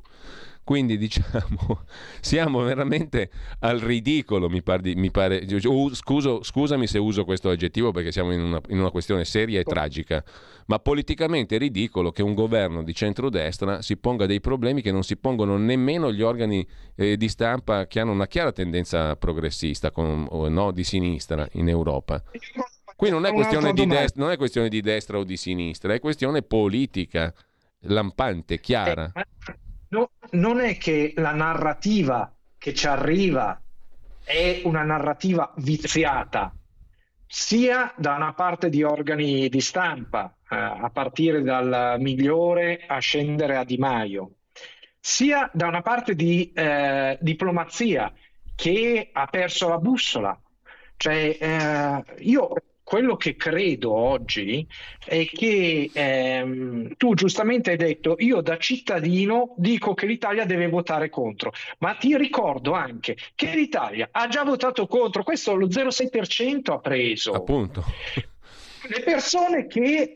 No, sarebbe... Draghi, allora, io dico... Okay, una... no, voglio, voglio dirti prego, una prego, cosa. Prego, Andrea, scusami. quelli che supportavano Draghi, e mi riferisco a Azione Italia Viva, che dicevano Draghi, Draghi, Draghi, Draghi, Draghi, al 7%, gli hanno detto noi Draghi non lo vogliamo, non ci piace. E a Di Maio gli hanno detto senti ascolta manco lo 0,6% l'hanno votato probabilmente i suoi parenti. Ma detto questo eh, io dico ma è chiaro che dobbiamo votare contro ma è chiaro anche che serve un'azione, e adesso parlo di me, serva un'azione decisa, determinata, come è sempre stato detto che la Meloni, eh, insomma, era decisa e determinata, ehm, Salvini poi eh, questa settimana probabilmente dovrebbe intervenire. Sì, così ha detto. Quindi, eh... Così aveva detto, promesso anzi.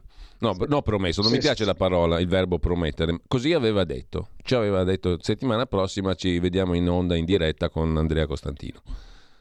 Quindi io sono sicuro che lo farà, lo farà. quindi glielo chiederò a lui in virtù di vice premier, anche perché eh, insomma tu leggi le dichiarazioni di Tajani, senti io perdonami, ma sarò eh, brutale, ok? Io mi sono letto un'intervista di Tajani sul Corriere e poi sono andato a leggermi un'intervista di Di Maio del, se non mi ricordo male, giugno, ok? Prima che venisse giù e diceva le stesse cose.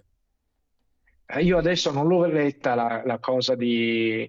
Però eh, io, il problema mio è che ora loro possono andare avanti con tutte le cose, possono andare avanti con tutta la politica, che è una politica eh, che francamente non è condivisibile, così come è fatta la politica internazionale di un Mediterraneo allargato che guarda solo alla parte di Africa. E qua eh, apriamo tutta un'altra serie di argomenti, perché il mondo è vario e si sta spostando in maniera diversa.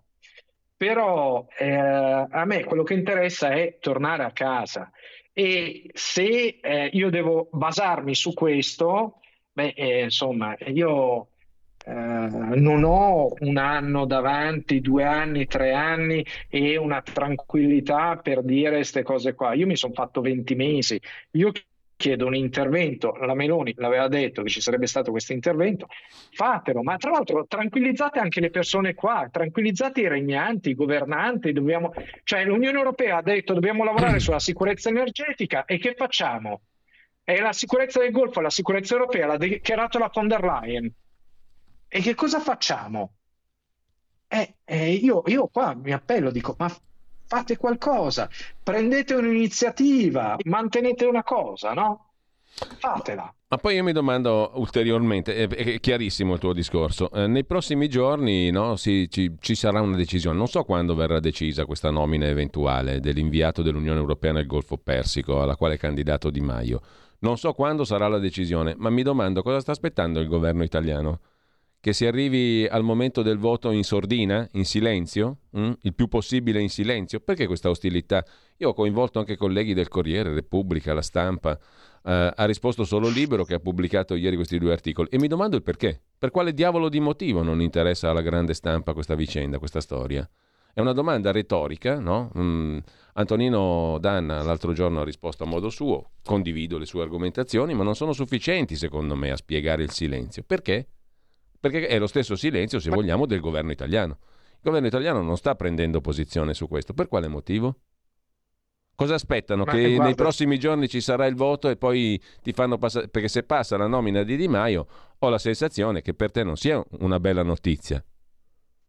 No, cioè no, no. È, evidente. Ma guarda, quello, quello, che penso è che o eh, Borrell fa una forzatura e se la prende lui direttamente la nomina, oppure, come credo, faranno tirare un'altra musata alla Meloni e al governo con Francia e Germania che eh, devono votare contro un, gover- eh, un, candidato italiano. L'hanno scritto in tutti i modi, lo leggevamo prima sul Guardian, dice questa è, eh, cos'è che diceva, è una decisione di assoluta follia, ok? Completamente folle, dicevo. Eh, se nominano Di Maio, ma qua, cioè, nel senso, viene giù il mondo, l'hanno già scritto, ok? Questo eh, distrugge le relazioni, non lo vogliamo qua, cioè, ma più che scriverglielo, che cosa devono fare? E secondo te Borrell prende e lo scrive? Cioè, il segretario generale di Borrell è un italiano, ok? È un italiano il segretario generale di Borrell in Europa eh, dipendente della Farnesina, distaccato dalla Farnesina. Ma eh, chiamatelo e ditegli, guarda, vorrei che so, il governo italiano è contro questa cosa. Abbiamo un rappresentante in Unione Europea che si chiama Benassi, okay, che peraltro era consigliere diplomatico di Conte, eh, ha avuto per un certo periodo anche la delega ai servizi segreti. Ma sta, eh, cioè, Tajani l'ha chiamato e gli ha detto: Senti, vai da Borrelli e dirgli che guarda che non ci siamo facciamolo in sordina che viene ritirata, così non facciamo brutta figura, non mi interessa. Cioè, l'unica cosa che dico è fate qualcosa perché sennò ci prendono a schiaffi come Italia e se non ci prendono a schiaffi come Italia ci prenderanno a schiaffi come Italia nel, nel, nel Golfo e io ne faccio le spese ancora, cioè, perché loro vengono presi a schiaffi diplomaticamente, ma io fisicamente. Chiaro, lampante, chiarissimo Andrea. Ehm, mi domando anche un'altra cosa, eh, è evidente che ci sono degli ostacoli alla realizzazione di qualcosa che da fuori, ripeto, da cittadino normale, comune, senza altarini, senza interessi, senza, senza diciamo, appartenenze strane o, o meno strane, eh, sembra, incre- inc- sembra diciamo, una resistenza incredibile, inspiegabile. Qual è il motivo per cui si tentenna in questo modo? Oltretutto, politicamente, come ha fatto notare anche, mi sembra Vito Monaco, no? citavi prima la tua chiacchierata con Canale Italia, stiamo parlando di un ministro di un governo precedente, quindi c'è anche il segno della, del cambiamento politico e, e, nel frattempo c'è un nuovo governo di segno diverso, cos'è che impedisce di prendere una posizione limpida, trasparente, chiara?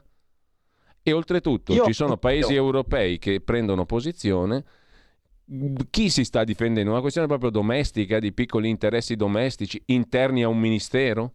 Una cricca, diciamo, all'interno di un ministero? Non lo so, mi viene da pensare di tutto.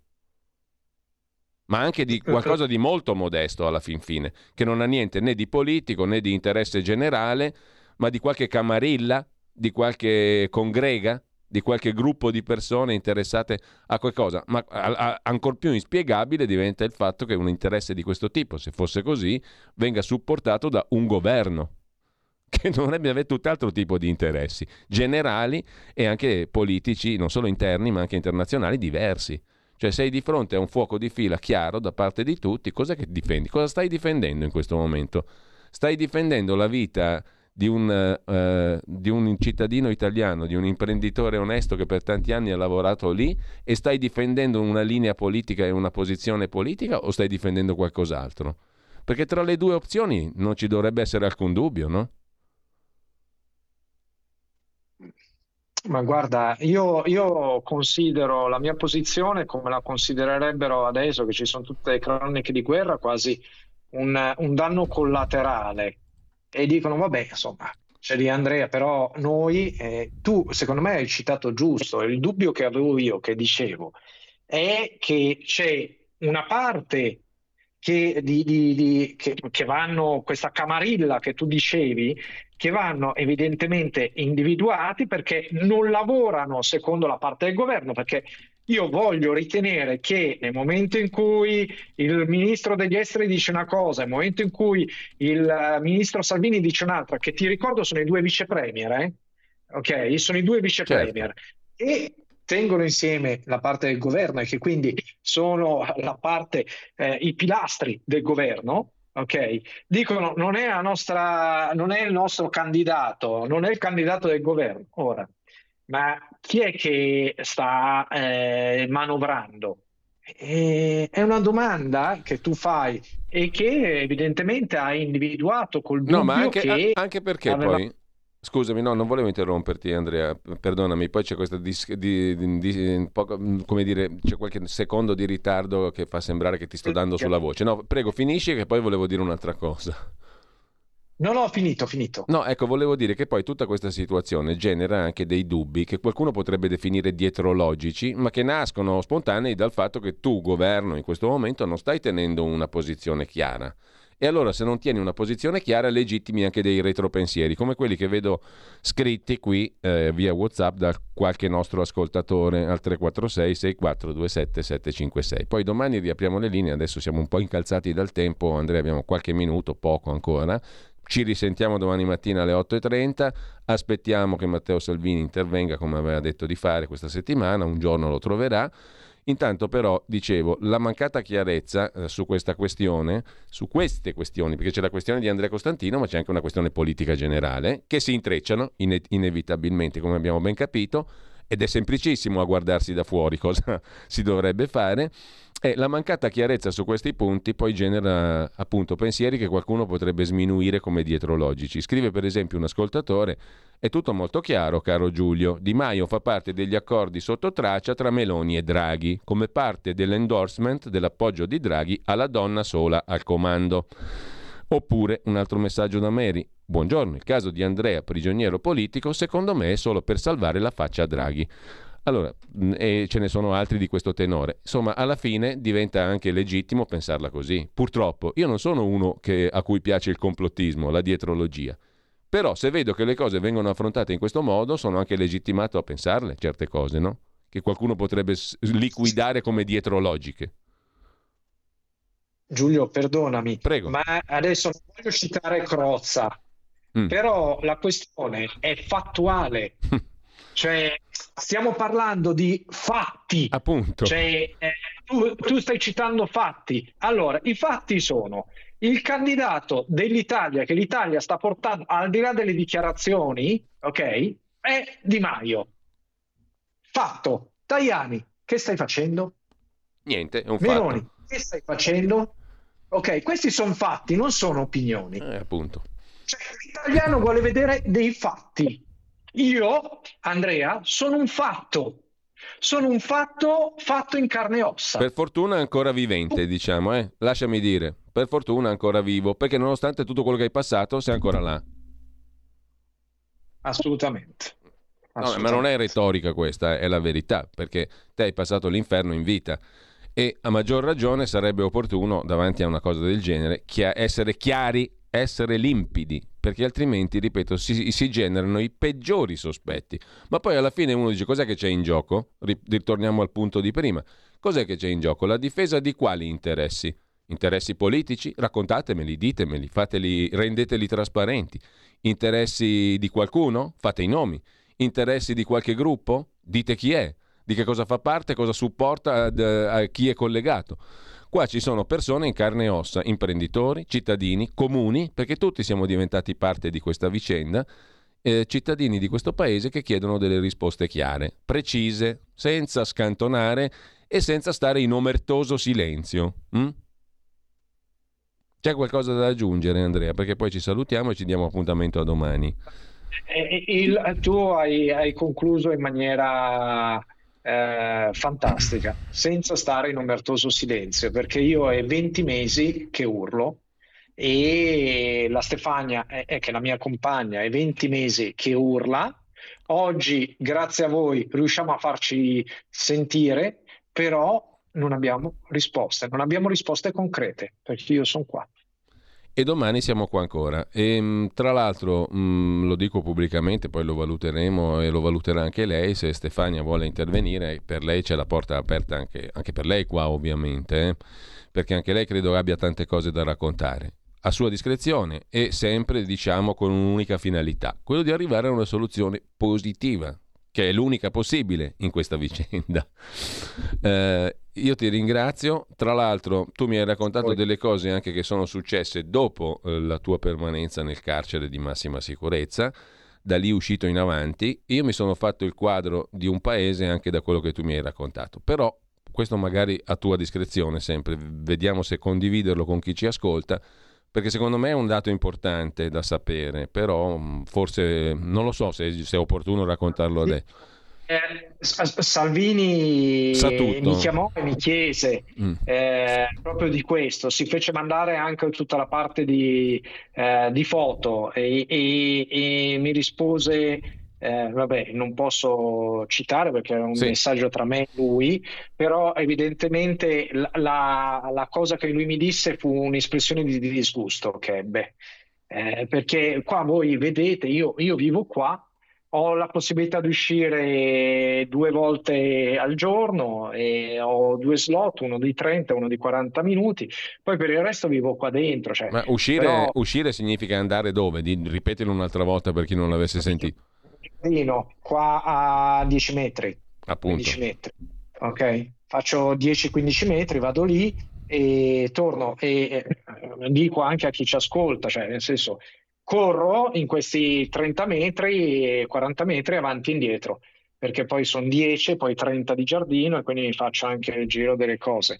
questo è quello che faccio, poi eh, c'è una piccola cosa e quindi insomma io eh, cerco, cerco, di tenermi vivo di testa, ecco, l'unica cosa che posso fare. E per fortuna, e per fortuna c'è fare. questo collegamento internet che ti permette di collegarti con noi, ma anche di leggere, di documentarti, di fare di, fare, di tenere sì, aperta una finestra sul perché devo, devo arrivare fino a là perché non ho il collegamento internet che funziona benissimo e quindi devo, devo andare a prendere ma questo vabbè, vabbè. Sono, sono, cose vabbè lasciamo stare vabbè. allora Andrea eh, ci sentiamo domani mattina alla solita ora alle 8.30 cercano il fesso a cui dare le colpe di quello che decidono altri, scrive un cinico ascoltatore che ci ha mandato questo messaggio. Purtroppo è un cinismo che viene quasi da, da, da, da, considerare fondato per certi versi. Comunque, io ti ringrazio Andrea, ci sentiamo domani mattina alle 8.30. Grazie, grazie. Buona giornata a tutti.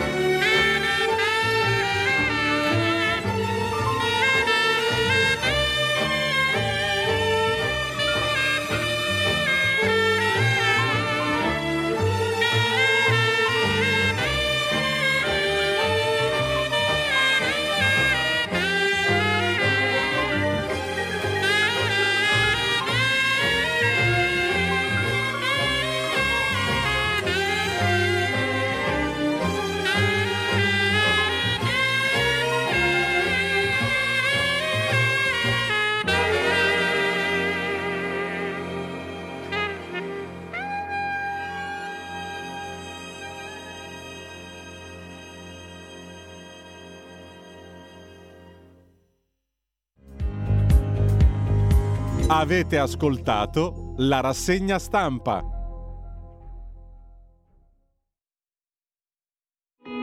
In quanti ti promettono trasparenza, ma alla fine ti ritrovi sempre con la bocca chiusa e non puoi dire quello che pensi. Radio Libertà non ha filtri né censure, ascolta la gente e parla come la gente.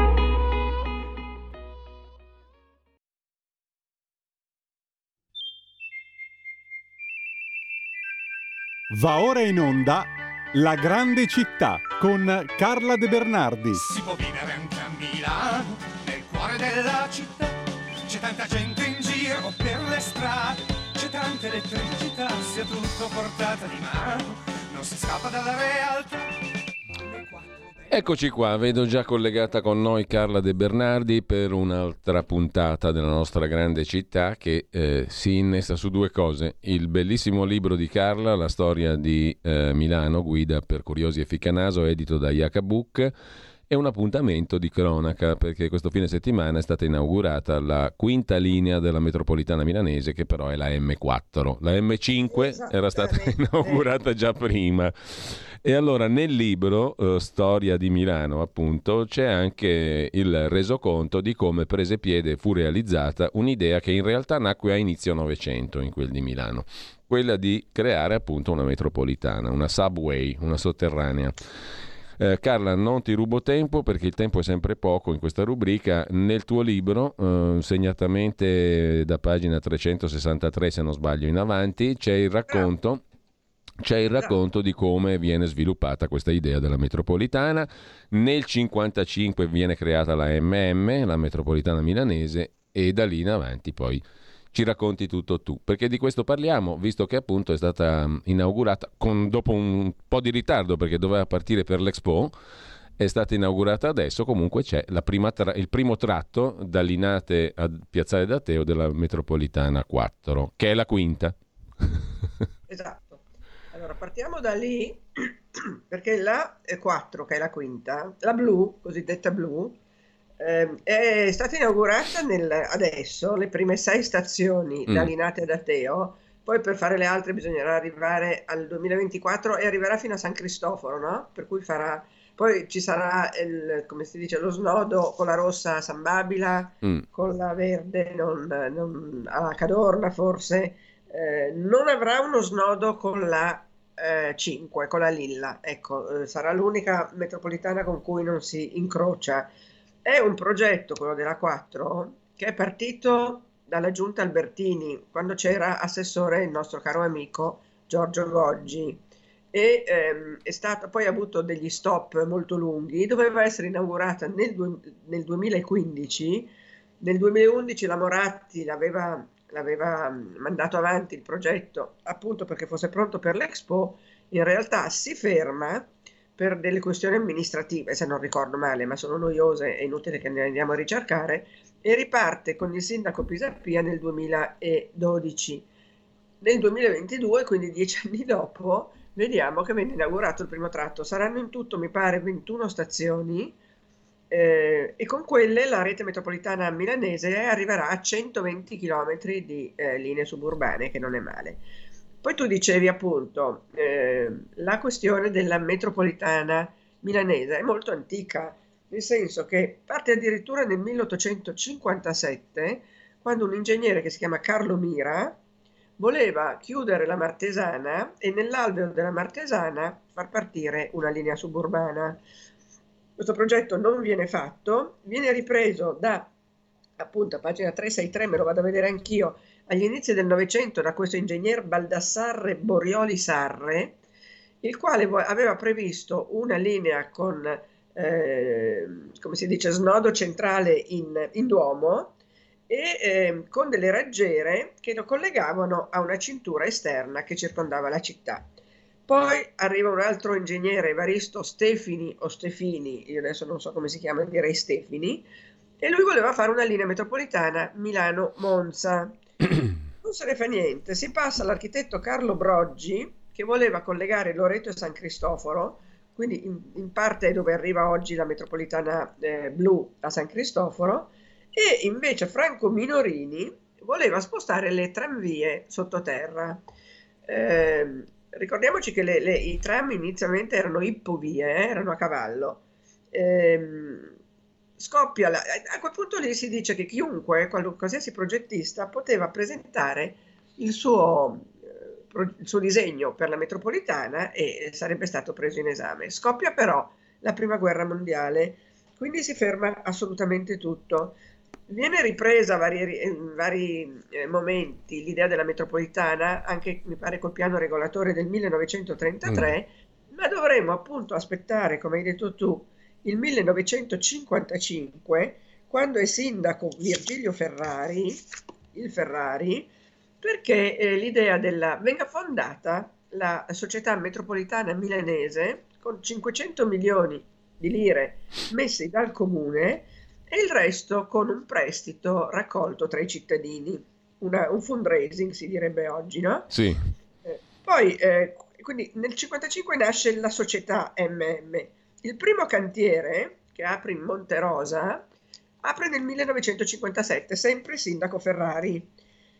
Ehm, poi cosa succede? Nel 64 viene aperto il primo lotto, Sesto Marelli, il primo, il primo tratto, lotto Sesto Marelli, e nel 66 il tratto Pagano Gambara, questa volta con il sindaco Bucalossi. Ah, in mezzo ci sono anche dei compassi d'oro, no? Perché anche il design... Sì, compassi cosa... d'oro, esattamente, per eh. Franca Elg, eh, Franco Albini e eh, Bob, Bob Norda, Norda, perché Elg e Albini disegnano tutti i dettagli della rossa, quelli che conosciamo benissimo, mentre ehm, la grafica e la segnaletica la fa Bob Norda, che era un olandese che è seppellito al Monumentale, peraltro nella cripta del Monumentale, e tutti questi tre, mi sembra tutti e tre, adesso non mi ricordo se anche, eh, mi pare tutti e tre, vincono il compasso d'oro, sì, di cui abbiamo parlato settimana scorsa quando abbiamo parlato del Museo dell'Adi. E, ehm, e quindi vedi bene che la metropolitana eh, M1 poi prende le sue varie diramazioni, per cui da un lato arriverà a Bisceglie e a Rofiera e dall'altro arriva a Sesto Marelli e poi a Sesto San Giovanni. Nel 69 verrà aperta la, ehm, il primo cantiere della Verde che in, incrocia la Rossa a Loreto e a Cadorna e eh, nel 69, se non erro, eh, chi era il sindaco nel 69? Non me lo ricordo più. Bucalossi, no, possibile? Chi era il sindaco nel 69? Non me lo ricordo più. Eh, dopo, dopo, vado a vedere, forse Aspetta nel che te lo, cerco al volo. Mm, dunque, vediamo un, po', vediamo un po'. Sindaci di Milano dal 46. Sì, esatto, c'è una bellissima pagina Wikipedia. esatto, te lo dico subito. Carla, intanto mi viene in mente una cosa eh, che avevo imparato al Museo della Campari a Sesto San Giovanni. Eh, sì? Ti ricordi le pubblicità della Campari, quelle certo. di Bruno Munari, eccetera, eccetera? Ecco, furono disegnate apposta per essere viste dalla metropolitana, no? Ecco. Per cui quelle, quelle, anche dal punto di vista grafico, per rimanere alla grafica, anche dal punto di vista grafico, quelle pubblicità lì furono fatte per l'occhio che corre sulla metropolitana. Ehm, ecco, meraviglioso. Fu un'invenzione Un'invenzione geniale, diciamo, uh, quel, anche, anche, dal punto di vista proprio del, del, del, mix fra la velocità della metropolitana, il colpo d'occhio e il messaggio pubblicitario, in quel caso della Campari, un'altra, esatto. icona, un'altra icona, milanese. No?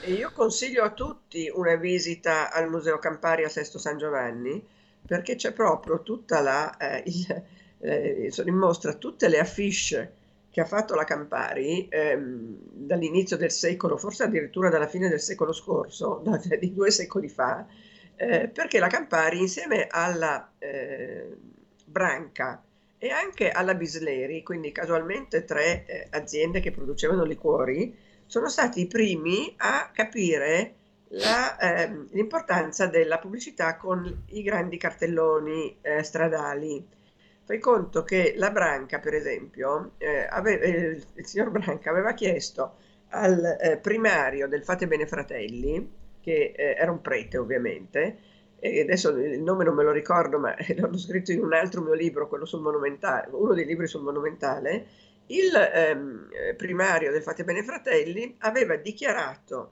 che il eh, Fernet Branca faceva, ehm, eh, guariva la malaria Tant'è che tutte le sere al Fate Bene Fratelli veniva portata un carrellino col fernet in giro per le corsie e veniva dato a tutti e, e questo primario disse che risanava i malati e curava la malaria e quindi il fernet prese una, un, un, piede pazzesco e divenne una, una, bibita, una bibita, un liquore eh, molto diffuso e molto eh, richiesto proprio perché aveva queste proprietà curative.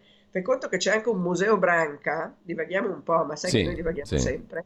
C'è anche un museo Branca in Viale Jenner, dietro Viale Jenner più o meno, dove eh, lì invece c'è un altro tipo di esposizione, mentre la Campari espone tutte le sue pubblicità, compresi i, eh, gli spot pubblicitari per la, per la televisione, quindi anche i video, chiamiamoli così, i filmini pubblicitari, il Branca è, è il Museo Branca è un museo più storico, quindi hai eh, per esempio delle- delle- degli- dei piccoli, eh, chiamiamoli stand, delle, delle piccole stanze dove sono stati ricostruiti i luoghi di lavoro dell'Ottocento, le divise di quell'epoca e poi c'è questo grande eh, vassoione gigantesco diviso in spicchi dove ci sono tutte le erbe che compongono il Fernet. La miscela del Fernet, come anche quella del Campari, Mm. sono miscele segrete. In realtà il Fernet è- non sono segrete le componenti, perché in questo grande vassoio le vedi tutte, l'anice stellato, cioè, cioè ci sono tutte le erbe più esotiche, ma eh, è segreta la proporzione tra le varie erbe e- o, o prodotti. E, mh, eh, il più pregiato, che sappiamo essere in assoluto il, eh, l'alimento, sì, non so come chiamarlo, che è la spezia, ecco, la spezia che è più cara di tutte al mondo, è il materiale più caro del mondo per il rapporto peso-prezzo, è lo zafferano. E lo zafferano viene custodito dai Branca, dalla famiglia Branca, dai titolari, in un cavò e soltanto il, ti- il titolare che ha in quel momento la, la- la- la proprietà e la direzione del- dello stabilimento Branca può entrare in questo cavò e prendere la dose di, di zafferano che serve ed è segretissima la quantità di zafferano e la quantità della, e la miscela delle erbe. Quindi vedi che e- Eh. il Museo Branca è molto divertente proprio perché c'è la sezione delle Ecco, divise, Carla. degli operai e tutte quelle cose lì. Non so se stai vedendo intanto il manifesto che citavo prima, bravissimo. quello di Bruno Munari, Campari. Siamo nel Sì. 1964, novembre. E questo Ecco. manifesto che, Campa- che Bruno Munari progetta per la Campari è proprio strettamente collegato all'apertura della linea M1 della Rossa di Milano, inaugu- Ecco. inaugurata nel novembre del 64, perché tiene Esatto. conto della visione mobile, parcellizzata, spezzata, perché dice lo stesso Munari, questo manifesto non perde la sua efficacia di informazione, anche se è intravisto parzialmente, anche se gruppi di persone lo coprono, anche se è visto di corsa dalla vettura del metro. Eccolo qua. Eh sì, perché in effetti questa reiterazione della, della- della parola Spaccato, Campari no? in tutti i colori, in tutte le misure. È spezzettato la anche. metropolitana rossa inaugura il 14 ehm, ehm, agosto. Ecco, e questo è di novembre, è novembre del 64. Mentre il Ah, sindaco, il sindaco nel 60 scusa, nel ses- allora il sindaco è Agnasi, primo mandato Agnasi, fu eletto il, Ah, tre- ecco. il 13 dicembre del 67. No, E rimane- scusami, nel 64 apre il cantiere Lotto Sì. Sesto Marelli Pietro e nel Bucalossi. 67 apre, eh, cominciano i lavori, no, i lavori sono cominciati Tu mi, mi chiedevi 64. prima del 69, no? Nel 69 cioè, siamo nel primo mandato di Aldo Agnasi. Ok, va benissimo, quindi abbiamo dato anche questa informazione. Adesso con quei vent'anni di ritardo ha aperto la, la- la 4. La Eh. 4 credo che sia senza eh, guidatore, eh, credo che sia anche la 5, la, la Lilla, Sì. senza guidatore, ma la 4 mi sembra sicuramente che sia senza guidatore. E, e niente, questo weekend la 4 ha aperto ed era, si viaggiava gratuitamente. Diceva Goggi l'altro giorno che quando si aprivano dei tratti della metropolitana in passato si invitavano tutte le persone che avevano partecipato al progetto e quindi non si dimenticavano, eh, non si dimenticava il passato per, diciamo, la dico male, ma per prendersi tutto il merito. Mm. Per cui Goggi, diciamo, ha detto era un'usanza quella di invitare, che ha interrotto, sembra la Moratti, ma la, la- la fece Albertini che andò a ripescare Pillitteri quando aprì, ehm, non, non mi ricordo quale tratto, perché ritenevano che chi aveva partecipato al progetto dovesse essere eh, ricordato e eh, partecipare alla- ai festeggiamenti per l'apertura. Questa volta mi sembra che non sia avvenuto. Eh, c'è questo stile no, di, di- di non ricordare eh, quello che c'è stato prima. Ma perché E- conta- contano le stupidaggini che si twittano al momento. non il passato. esatto. E conta il fatto di eh, prendersi un po' tutto il merito, no? Cioè, vabbè, eh, è chiaro che il merito di aprire la metropolitana adesso lo, ce l'ha sicuramente il sindaco attuale, ma eh, se vai a vedere la storia, eh, è una storia che viene dal, dal, perché nel 2006 addirittura con Albertini eh, viene, eh, no, 2006 non era Albertini, era Niasi per l'appunto, sai che sto facendo confusione con i sindaci, comunque nel 2006 viene siglato il contratto per la M4, quindi 2006, poi nel 2011 la Moratti dirà che verrà aperto per il 2015, poi questo non succede, eh, nel eh, 2012 riprende il progetto che si era interrotto sotto la Moratti per l'appunto per motivi che, eh, amministrativi, riprende il progetto Pisapia e finalmente lo porta a termine Sala. Quindi sono stati tanti sindaci allora, dal 2006. Carla, devo darti la brutta notizia che sono le 9.30. Uh, c'è, P... no, so P... che... c'è Pina che scrive via WhatsApp: Mi sembra che la signora Carla sia un po' raffreddata. Le faccio tanti cari Molto auguri. raffreddata, grazie Pina, la ringrazio di averlo notato. C'è un raffreddore tremendo, forse anche per quello. Stamattina confondo un po' le date. Un altro perché... ascoltatore dice: Sapevo della ferrochina Bisleri che aveva dentro la chinina, si dava per la malaria. Esatto. Del Fernet non sapevo. Comunque. Esatto. Si scoprono tante cose, anche leggendo il bellissimo libro di Carla De Bernardi, La storia di Milano, la guida per curiosi e ficanaso, edito da Jacobuc, che ricordo volentierissimo ogni volta perché è un libro ottimo anche per Natale. Mm? Grazie, eh, grazie. Comunque anche Bisleri, Branchi Anche Campani, per Pasqua, se vogliamo. Sono seppelliti al Monumentale, anche Bisleri, eh? Bene, Carla, dobbiamo salutarci qua. Non so se ciao, abbiamo. Eh, ciao a tutti, ciao agli ascoltatori. Scusatemi questo raffreddore che ho la voce un po' fessa ma soprattutto mi faceva un po' confusione tra le date, perché cioè, quando si è raffreddati si ha questa specie di, di intontimento, di, di, di diciamo. cuscino interno Eh, eh. che ti offusca la lucidità. Beh, eh, che non manca comunque. In ogni caso, grazie a Carla De Bernardi. Buon lunedì, Grazie buona settimana. Giulio, grazie agli ascoltatori. Settimana prossima di cosa parliamo, Carla, in anticipo? Eh, io devo dirti che purtroppo, lo dico purtroppo, ci toccherà parlare di Piazza Fontana. Eh già. Eh sì, inevitabilmente. grazie Carla. Oppure no, aspetta, prima Mm. no, facciamo così, Piazza Fontana la settimana dopo. La settimana prossima parliamo della- del Teatro alla Scala. Ah beh, è un argomento da storia poco. del Teatro alla Scala, che è una storia anche quella molto avventurosa, perché il 7 dicembre apre con il Boris. Io ti dico Godunov perché lo leggo così, ma non si dice così, sappiate che si legge in tutt'altro modo. E voglio anche dire che proprio il 7 alle 10, mi pare, facciamo una passeggiata musicale al Monumentale con una musicologa deliziosa, Laura Nico- Nicora, o Nicora, e andiamo proprio a cercare chi ha cantato il Boris, è un po'... eh, non è esattamente pertinente con, con il monumentale, Sì. il, il Mussorgsky, ma abbiamo trovato il modo di raccontare delle cose sul Boris anche al monumentale. Quindi se qualcuno volesse venire con noi 7 dicembre deve ovviamente iscriversi a pre- ehm, prenotazione chiocciola amici del monumentale.org. Sul sito amicidelmonumentale.org. Teatro alla Scala e la settimana dopo parleremo della strage di Piazza Fontana, va bene? Bene, grazie allora Carla. Grazie a te Giulio. Un Ciao a saluto tutti. a tutti. coloro che ci hanno seguito. Non perdete il resto della programmazione della radio. Sulla pagina Facebook di Radio Libertà trovate tutto quello che va in onda da qui in avanti. Tra poco con voi Alessandro Panza, Orizzonti Verticali. Avete ascoltato La grande città con Carla De Bernardi. È la gente che vive, che lavora, che si diverte, che respira in mezz'ora da piazza del Duomo.